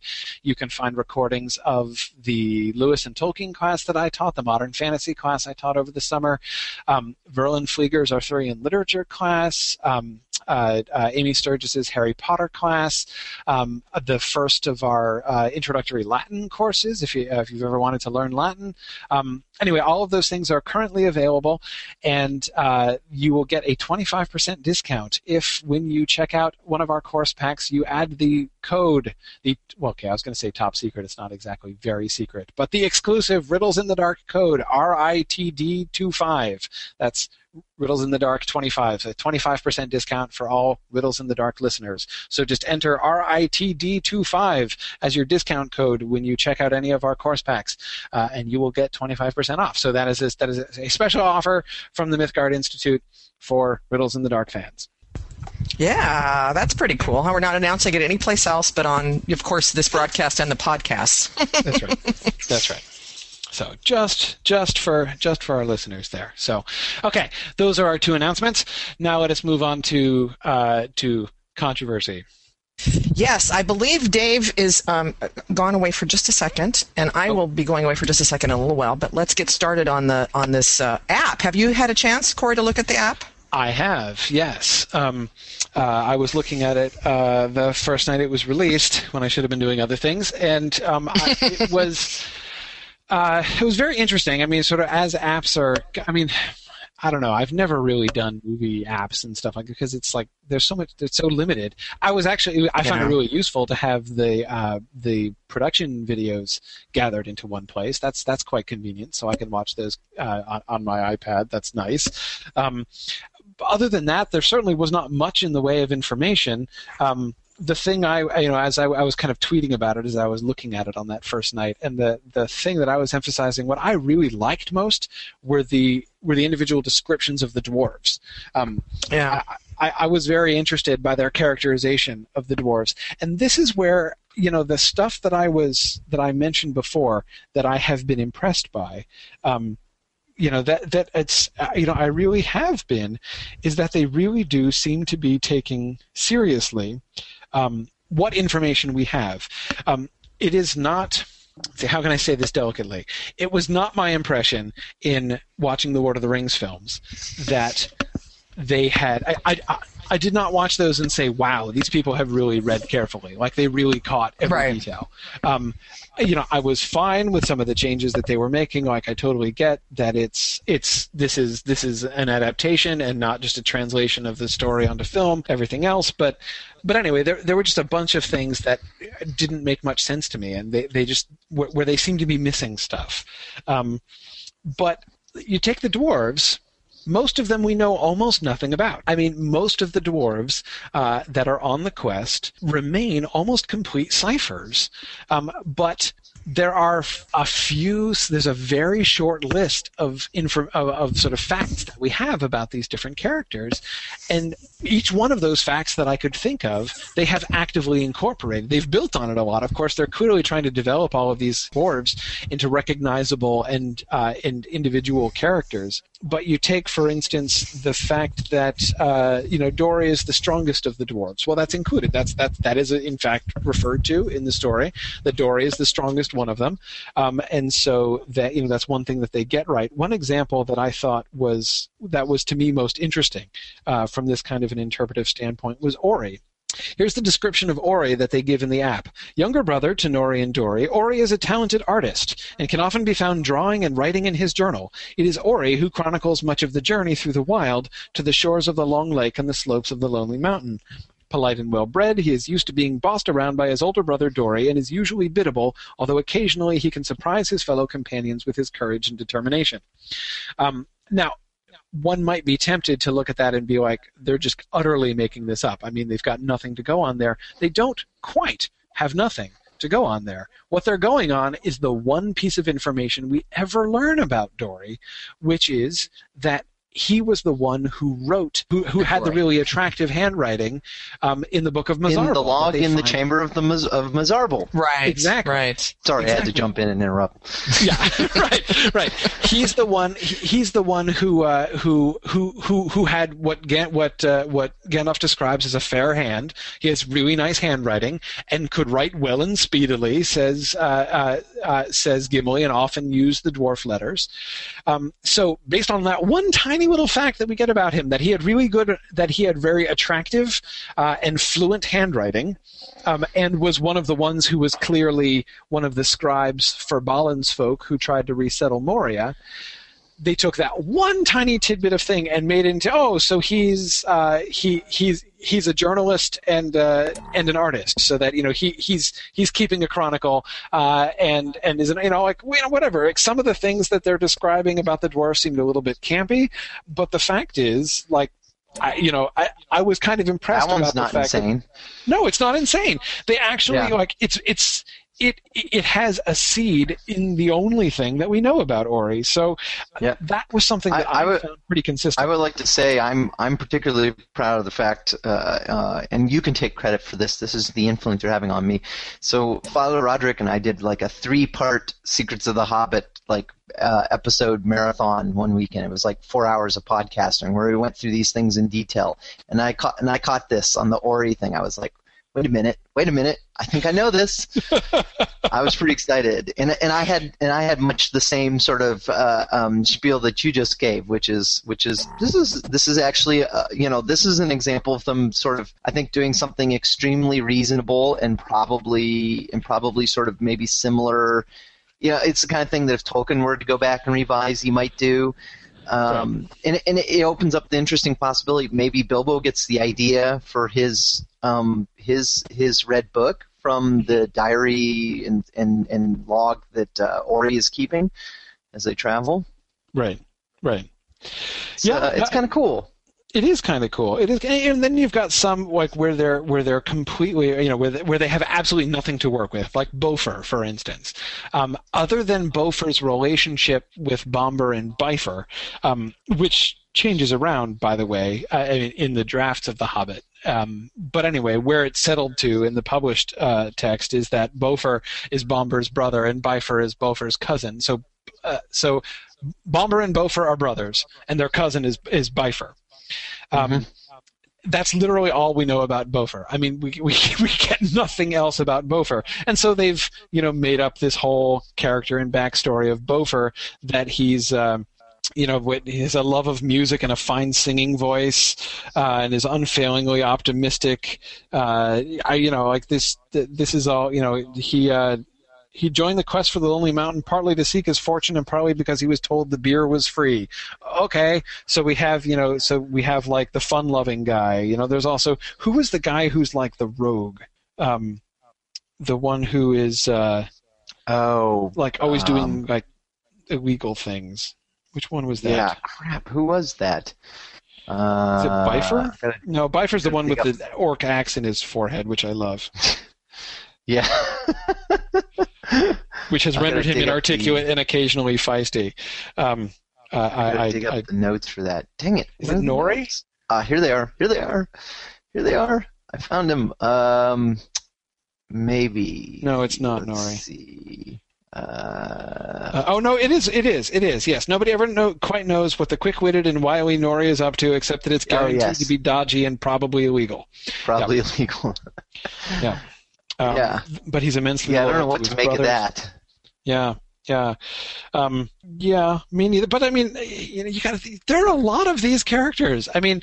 It's a real challenge to, if you're going to do what it's been obvious from the beginning that Peter Jackson was going to do, which is not make these dwarves a, a faceless crowd, um, but actually give each one of them a recognizable personality and distinguish them both visually and and character wise, so that the audience of the films actually differentiates them and and can you know develop a kind of relationship with them with each of them. I mean, you've got your work cut out for you when you've got 13 of these people plus Bill Yes. plus Gandalf. yeah, and, and that. for the record, for the record, it wouldn't it would not be a good and effective film if they didn't go out of their way to differentiate these guys Yeah. and make them individual characters and stuff. So Yeah, no, I mean, I could, you know, we we've been talking about that for a while. That this that that's just one of the fundamental way. You know, when when you know people sometimes generalize about like, well, you just can't, you know, you can't do storytelling the same way in a book as in a film. To me, this is one of the clearest examples. You can have faceless characters in a book because if they, you know, if they don't come in, you can just say like them and the other thirteen of them ran down the, but you're not actually seeing the other thirteen of them. You can draw the reader's attention to one or two, and have that be satisfying. Have one of them speak for all of them in, in essence. Um, but you can't do that on screen when you're actually looking at 13 people standing around not talking and not doing anything. Um, Yep. That's just not an option. So yeah, so um, So I can suck I can suck up to Corey and say that I've been doing my homework for the current Secrets of the Hobbit. I mean, uh, the Hobbit story, and reading the Pryftan fragment, which is the early, like the first few pages, a few pages from the first chapter. He actually had more dwarves speaking in that first chapter than he ended up having. I noticed. Like he had like four or five different dwarves interacting in the conversation, and, and then now there's not. I mean, in the in the, in the published chapters, like maybe one other dwarf besides Thorin, right, that talks. yeah. Gloin, basically, who Yeah, does his, right. uh, you know, more like a grocer than a burglar. Uh, Right, right. Uh, but yeah, absolutely. No, there's there's th- that's a very noticeable trend. Um, is that as Tolkien revised the book moving towards publication, he streamlined it that way. You know, I mean, he he he deliberately diminished the speaking roles um, of of the other dwarves um, and consolidated them so that there were one or two that we would attach to, and that we would attach some something to. Dori, Gloin, Balin, especially. Um, Uh, Rateliff makes the point of saying that he thought that uh, Tolkien was making the revision to make it easier for the story to be read aloud and for the audience to be able to keep track of the characters more easily. yeah, yeah, yeah. You know, No, like exactly. fewer characters talking kind of thing. But you're Yep. right, for a movie that doesn't work. For a movie, you got to have all of them. Yeah, but again, almost every um, character, almost every aspect of like of you know, almost anything that gets a positive mention, anything that's actually present in the text, they have actually incorporated. They've incor- You know, they've made up a whole bunch of other stuff around the sides of it. Um, but you know, I, I think of you know, here's Gloin's description. Of all the members of the company of dwarves who set out on the quest of the Lonely Mountain, Gloin is the most outspoken and opinionated and is not afraid to challenge authority. Well, outspoken and opinionated, of course. What Gloin is most famous for is that comment he makes in chapter one about uh, uh, thinking that Bilbo looked more like a grocer than a burglar. Th- There's almost no other role that Gloin has in the entire book. He's, he's he, he becomes a non-entity for almost the whole rest of the time. But since he was outspoken and opinionated in that moment uh, in chapter one, that's one of the primary things that they've incorporated here into his description. He has a tendency to be quick-tempered, yes, yes, but is also strong, brave, brave and loyal, presumably, yes. And of course, he's one of the only married dwarfs in the company. Um, uh, right, because of course he is famously the father of Gimli. And boy, talk about a family resemblance. yeah, yeah, they did a good job with that. Um, Yeah. yeah, the visuals are really cool. I mean, some of them are pretty funny, uh, but um, anyway, so And I um, assume this being an app, they're going to be adding characters. There'll be updates all the time as the movie sort of proceeds and whatnot. yeah, probably so. So um, I'm loving the, the character discussion, but I would love to to to Yeah. direct us toward toward the the, the much more The elephant in the room. controversial- Yes. Yeah, much more controversial part of the Hobbit app, uh, which is the the edited um, uh, promotional artwork scroll. Yes. where um, where they basically removed the uh, the the the last couple of scenes from it. Let me see if I can dig up the links. I'm trying to remember what which scenes they removed. They removed the one where there's some distant figures walking across a bridge where we didn't know what the heck that was. Yes, the one that was the one that was right before the barrel. They removed the Yep. bear. and they removed the bear and they removed the barrels. Yes. Otherwise the artwork is is is is unchanged. All of the, the the scenes that weren't removed are there intact and completely the same as far as we can tell, including the tomatoes. And uh, so so a lot of people are kind of raising the question why did they do this? Why did they edit this? And um, and a lot more people are jumping to the conclusion that they did this obviously because they're changing the where the ending of the first film is and, if, and in fact most famously um, the the uh, the OneRing.net as they are wont to do uh, just came out and pronounced well they've spoiled the ending here's where the ending is we know it for sure it's 100% it's settled you know yeah they called it a spoiler and even put it behind a "Don't click on this if you don't want to be spoiled about where the ending thing is." Yeah, here's their their article title: "Ending of first film Hobbit film revealed. Image after break." Um, and uh, uh, uh, and just for the record, uh, I, I I'm not convinced. Actually, I I think there's actually a lot of other explanations for why they might mess around with the uh, the artwork scroll. But anyway, so this has been on everyone's minds. Um, there's there's a lot of people that are saying, well, this is it. We know where the film's ending. It's ending at at um, out of the uh, frying pan and into the fire. You know, mm-hmm. at the Eagles' rescue of the company. Uh, and then there's what a lot of other people are saying is, how in God's name could they end the film there? That's a terrible, terrible idea. Um, and and I, I for one put myself in the later camp of I don't know how they could possibly end the film there and not and not destroy the second and third films in terms of having too much material left over. And and furthermore, I I'm fairly skeptical that they actually would end it here.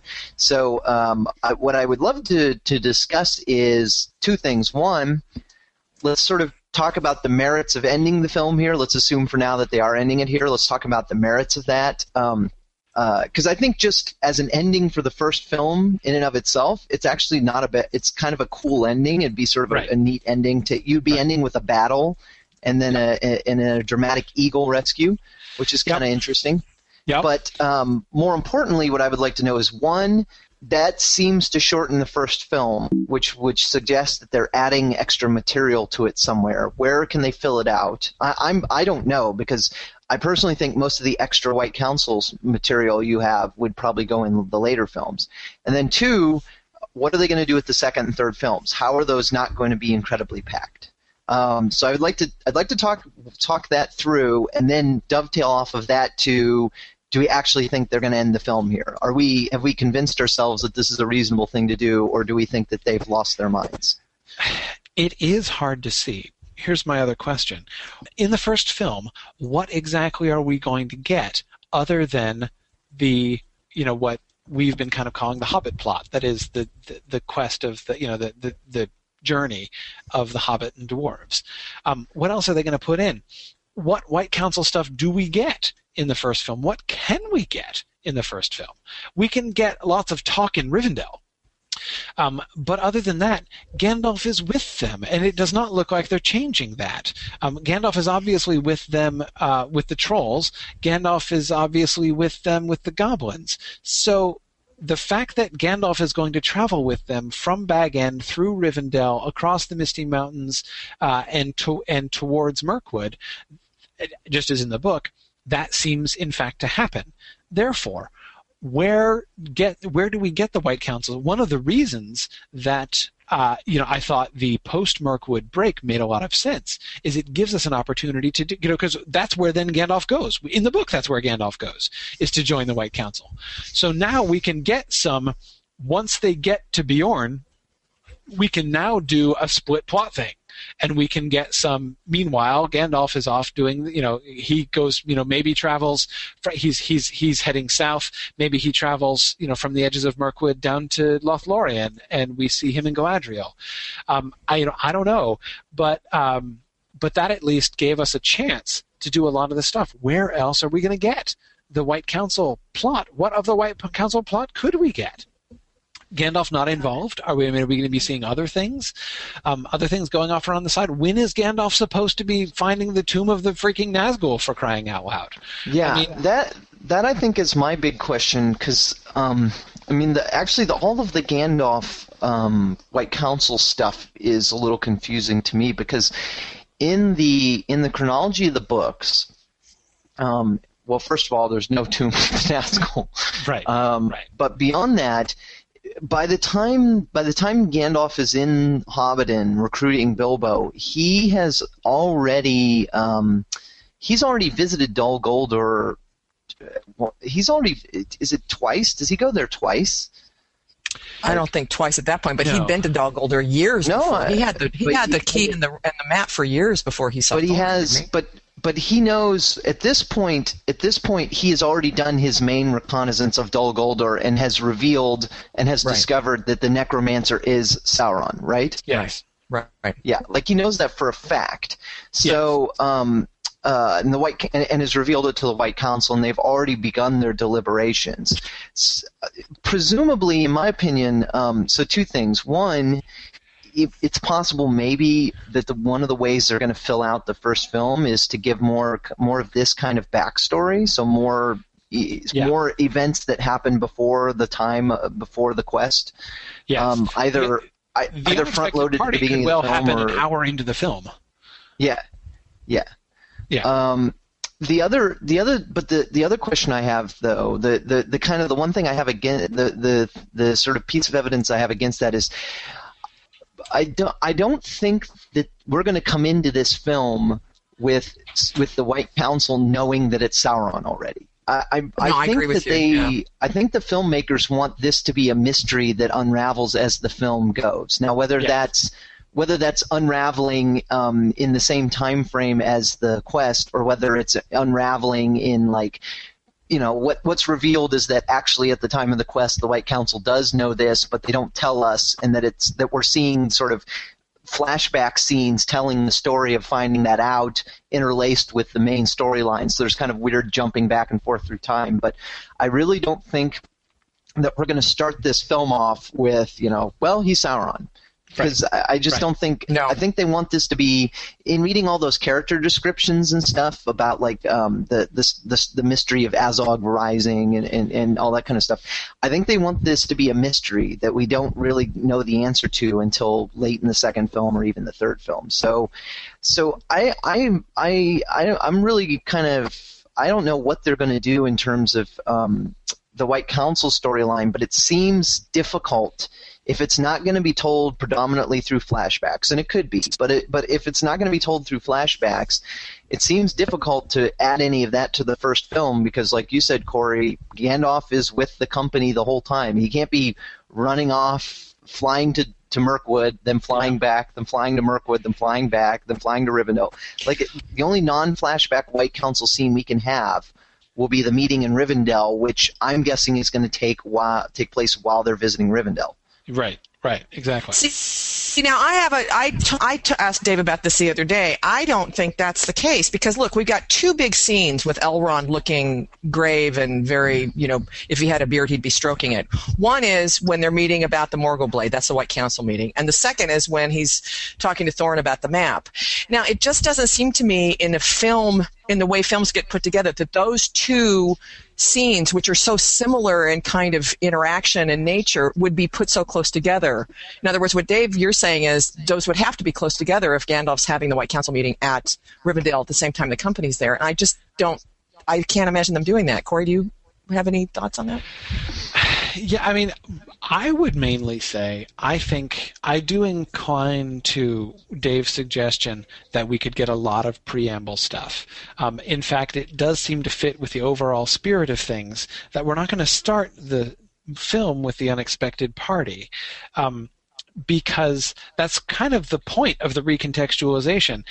Bilbo's story starts at the unexpected par- party. Right. So, you know, the published Hobbit, which is ultimately derived from his private journal, surprise, surprise, starts at the unexpected party.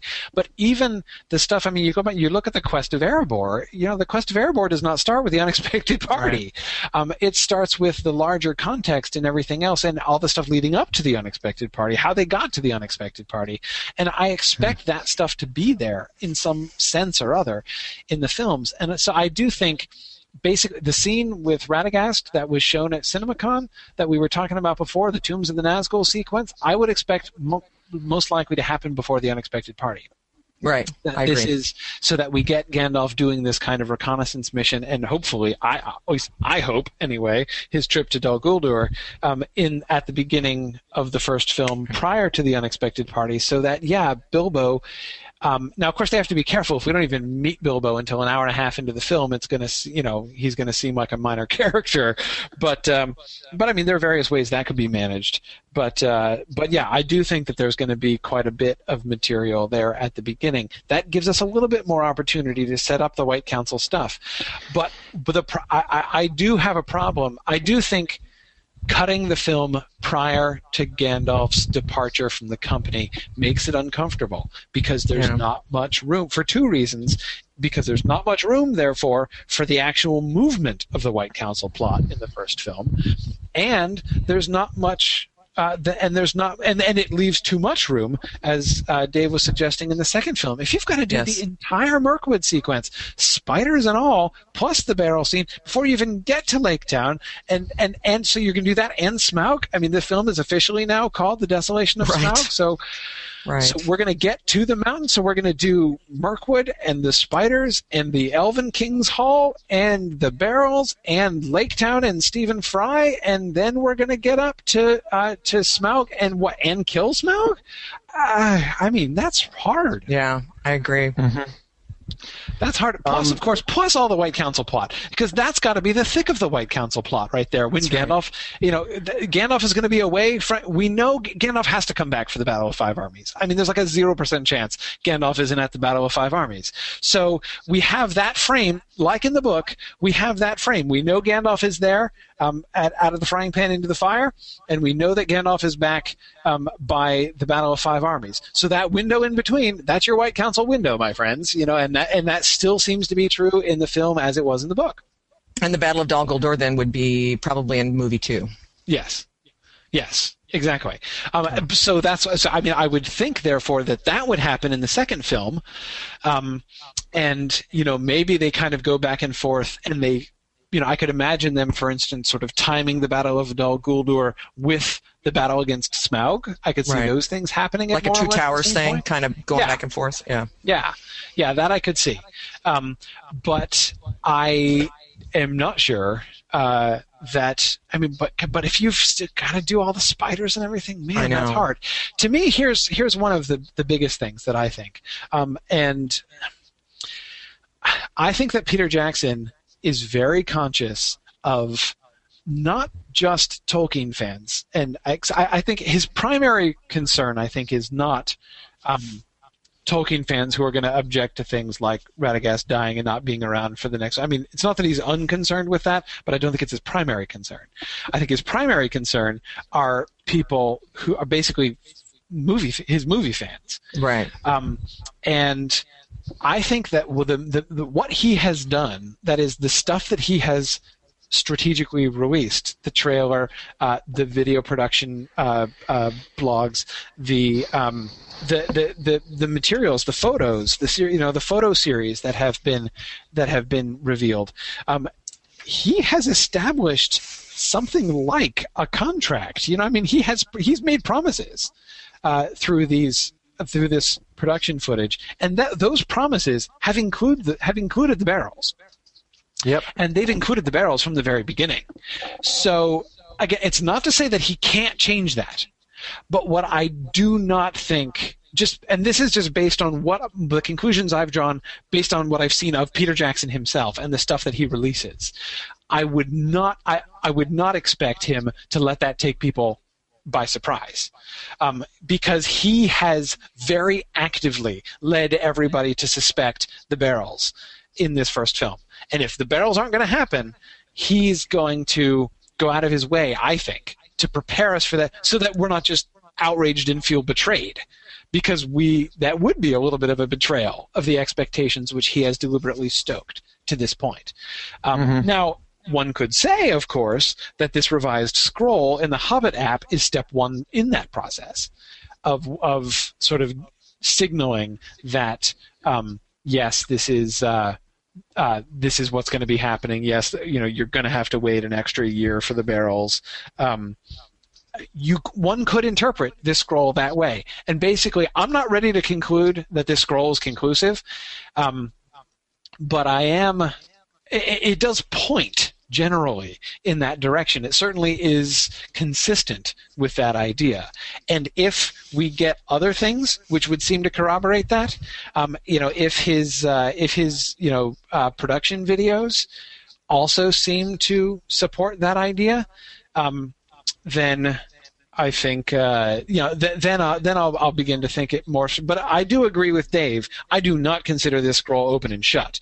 Uh, it is certainly suggestive and it is certainly intriguing, but I don't consider it open and shut. Well, it's like I said before. I mean, the whole one of the reasons this is an app is because it's going to grow and change. And so as you're talking, I mean, I wouldn't put it past them to to even add scenes to the scroll prior to the first movie coming out. You know, that's the whole thing with this. It's going to get updated. Characters are going to get added. Scenes are going to get added. So you know, that's a really good point. I think your whole point about the contract he's made is compelling too. You know, you're right. I mean, I can't see him changing that, but Um, uh, yeah, I, I I'm kind of more of the opinion that if this is anything more than just the marketing people fiddling around, um, or maybe some kind of technical limitation, albeit a bizarre one, you know, like oh we couldn't fit that huge image in there or something. If, if it's anything more than that, I think what I my sort of preferred interpretation is just that they're making tweaks to that sequence um, from the rescue by the Eagles to wherever the film will end, including even maybe jiggering the ending a little bit. Like maybe they'll end with the capture by the elves as opposed to the barrels. Um, and I think what they're trying to do is a, is uh, create some uncertainty. So that, so Yeah. that the ending Yeah. can actually be a surprise, or or or like you said, Corey, maybe trying to prepare us for a change in the ending that we all think it will be. I don't think this firmly establishes that the ending will be at the Eagles, just because I, I just think that would it's just a ridiculous place to end the film.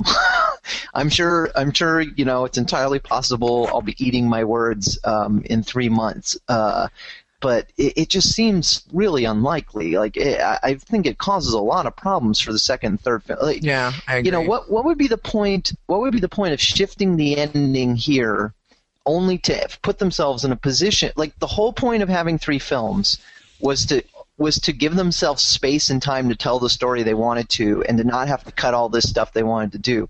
I find it really hard to believe that most of the stuff that they wanted to keep that they were cutting was in the first film. Right. Just seems very unlikely to me.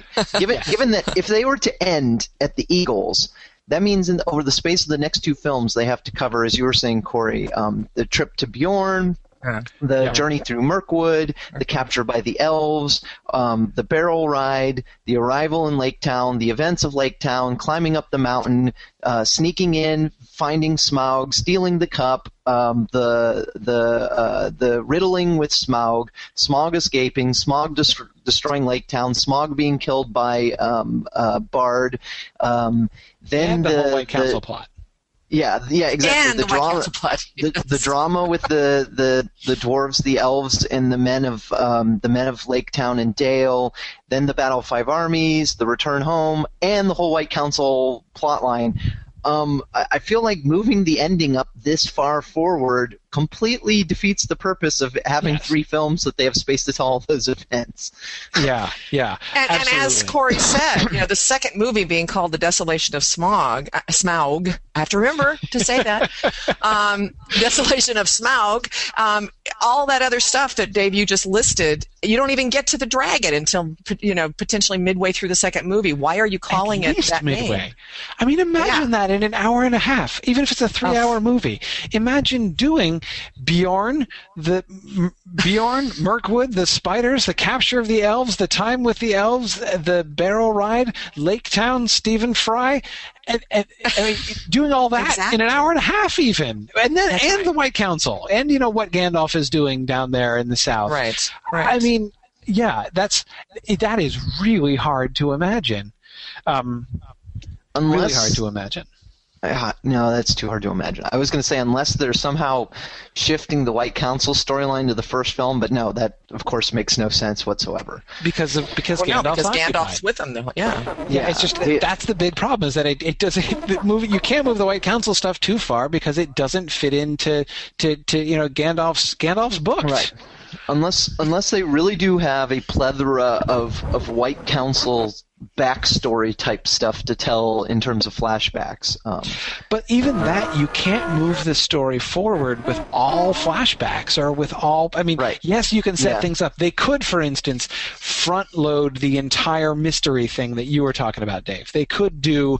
Um, you know, who is this necromancer fellow and uh, what's going on with that, and the gradual discovery of that, and Gandalf's uncovering of the fact that it's Sauron and the tombs of the Nazgul and whatever. All of that stuff could conceivably come before the unexpected party. But still, you're still then only at the beginning. Now what happens? Right. You know, now we've got we've got uh, you know Sauron's plans and what he's up to, and how are we going to thwart him, and let's move against him, and let's get together and decide as the White Council what to do, and then we're going to somehow move against him and attack him in Dol Guldur.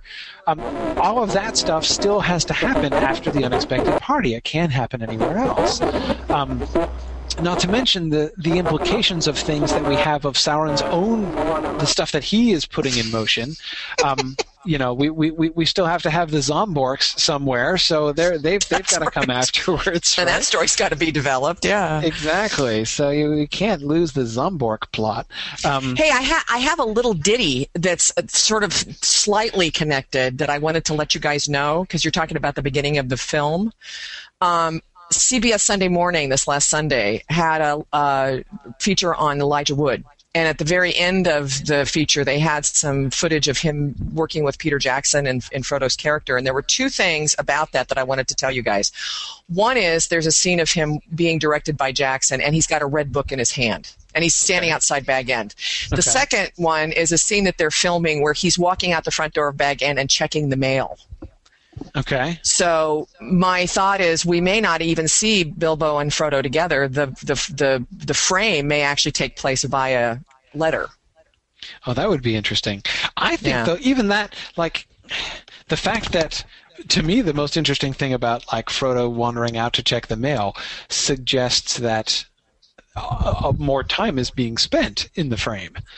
Um, Ah, yeah, I, you know, I mean, like if if, if we're going to get anything other than Bilbo and Frodo already sitting in conversation or something like that, and then cutting to a, you know, and then hearing them talk, and then cutting to the, like if if we're going to get like, you know, thirty second pastiche of Frodo's regular daily life in Bag End, you know that that that that suggests to me that some time is being spent there and that that's being kind of developed. Um, oh yeah, it.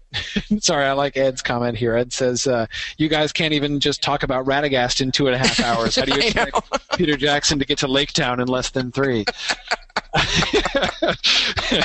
yes, true enough. True enough. Um, but uh, yeah, yeah. anyway, I want to just add that in because we were talking about the beginning of the movie, and uh, you know that that's and he was and he's munching on an apple as he walks out the front door. That's interesting. Interesting. I had not seen that, but yeah, that that kind of like you know casual shot of Frodo in the frame Yeah. is to me that that that's that's that's intriguing. Well, anyway, um, yeah. So I would definitely. I, I mean, I, I definitely am skeptical that that is the definite ending. You know, maybe it is, and maybe they'll find some way to make that work. But as I say, and I, you know, basically.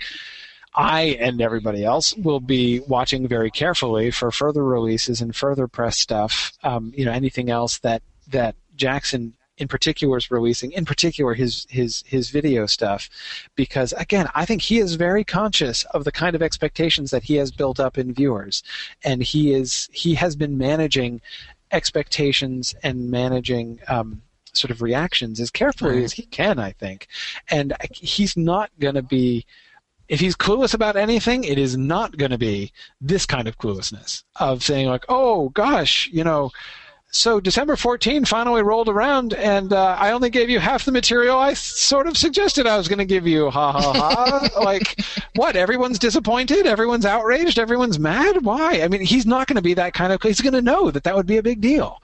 Um, so I would expect lots more corroborating evidence between now and then in trailers and things. Lots more corroborating evidence to to um, some some very visible backpedaling from the previous material he has released because I think he'd almost have to do that. We'll see. we'll see. Um, So are you thinking that we should stick in terms of our own, you know, executive decision with regard to Riddles in the Dark, the show, that we stick with our original ending? and uh, go on the and first carry on to talk about Beorn and spiders and everything else. And Um, elves, yeah. What do you think? Yeah, that's it's it's like a meta prediction, right? You know, like uh, we're gonna make a prediction about our, the relevance of our predictions. Um, it's kind well, of well. now, as I noted, there are other things. There are other things we can talk about. I mean, we we Yeah. haven't talked about Sauron really yet. Um, we haven't really talked about Bilbo specifically with the ring, you know, the ring and Bilbo specifically. I don't know. if Yeah, that definitely has to happen. Uh, songs and poems. You know, we could go on forever about those probably. Yeah, So Yeah. you know, there's other things. It's just you know, we, and we I guess we don't have to make an absolute decision right now, but yeah. No, we don't. We don't necessarily right now. Um, but uh, but no, I mean, I would actually be kind of inclined to go on and talk about Beorn and the spiders, mostly because I mean, like the worst case scenario is that we talk about them and it turns out we have to wait longer until we find out whether those predictions are true. Um, uh, whereas if we don't talk about it and it is in the first film, then we've lost the opportunity to make predictions. So, there you go. That's true. um, uh, so I guess I would. We should probably go there. Onward, yes. Yeah, yeah, Okay. but but other things too. So what we'll do is we'll I, I I think I, I'm comfortable saying publicly saying I I disagree with those, particularly the OneRing.net, who are Yes. saying that this definitively proves that the ending not only has been moved, but has been moved specifically to here. I Yes. disagree with that. I don't think I think this opens up the possibility that they'll move the ending, and it was something we were already considering, but I still find it highly unlikely that it that, that it will be moved substantially from the arrival in Lake Town, and and certainly I think it's very unlikely it would be moved to pre Mirkwood, and I and I'm comfortable enough with that, with my belief in that, that I'm willing to go on to discuss Mirkwood and Beorn and those those Yep. event post Eagle rescue events. However, I am also uh, I I think as strategy goes, maybe the next uh, the next month of uh, Riddles in the Dark, we should pick safe topics just in case Peter Jackson releases more information. right, yep. No, I agree. Ring first. We should definitely. Yeah, yeah. No, I, that's that's that's just what I was thinking. Let's let's uh, be confident but hedge our bets. Video Absolutely. live, 60 minutes subgroup.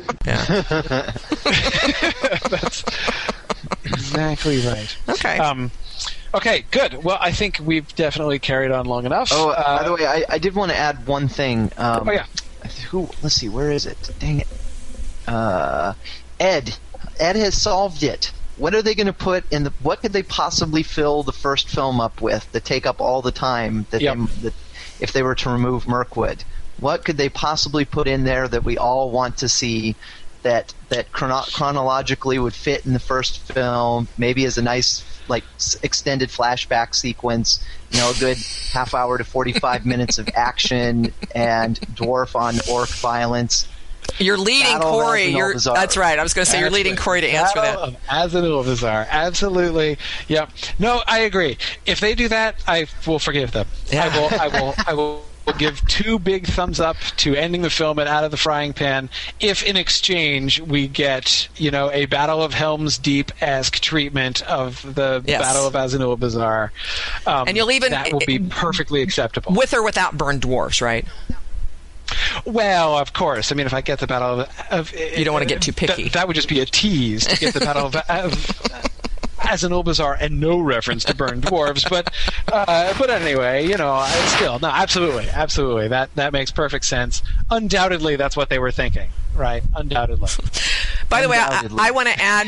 I want to add that I have a great excuse today for my animal sound effects in the background, which is because Oh, today, yeah? of course, was about Radagast. So you know, Yeah, that's my exactly. excuse. That's my story for today. The You can do it again there. with Beorn. oh, that's right. I'll have a great excuse for Beorn. Yes. Except they have to be frightfully well behaved when they're when they're when they're that's when we're talking about Beorn. Oh Yes. gosh. You have to, you have to train you- your dog to bring. you- You have to carry things in on trays. and That's stuff. right. Yeah. They'll have to be bringing me my coffee and things. Oh God. That, okay. Well, I'll work on that. Better Yes. you better you you you can train them. You've got plenty of time. That's Several right. weeks. Several So, weeks. no problems. okay. Well, very good. I think we I think we should uh, I think we should end our uh, our official uh, broadcast here. Thanks everybody for joining us uh, as always, and uh, we look forward to you know we are we are beginning to get. I have to admit I did a little bit of a double take when Dave said three months uh, just a few minutes ago. I was like, Whoa, it is only three months from now, isn't it? I know. Um, so uh, yeah, yeah. By the way, we Uh, gotta, we really got to get on the whole um, organizing. If if if it is, or Ha-ha. actually even before organizing, Ah. determining feasibility of. Oh, It is- actually. I am ahead of you on that, my friend. I have already been doing that. Corey In is I have rubbing his already- hands together as we speak. I have found and made reservations at a movie theater in Baltimore, which has, by the way, just informed me that they are definitely doing the 48 frames per Oh, second right, showing of The Hobbit. Awesome. They just confirmed that, uh, and I am so I am I am going to be reserving a cinema. We are going to do an official uh, Mythgard sponsored viewing of The Hobbit on Saturday the fifteenth. Uh, we we have chosen not quite arbitrarily, but semi arbitrarily, uh, a movie theater near Baltimore, Maryland. Um, so it'll be for if people are gonna. there may be one or two people might actually be wanting to fly in, so it'll be fairly convenient to BWI.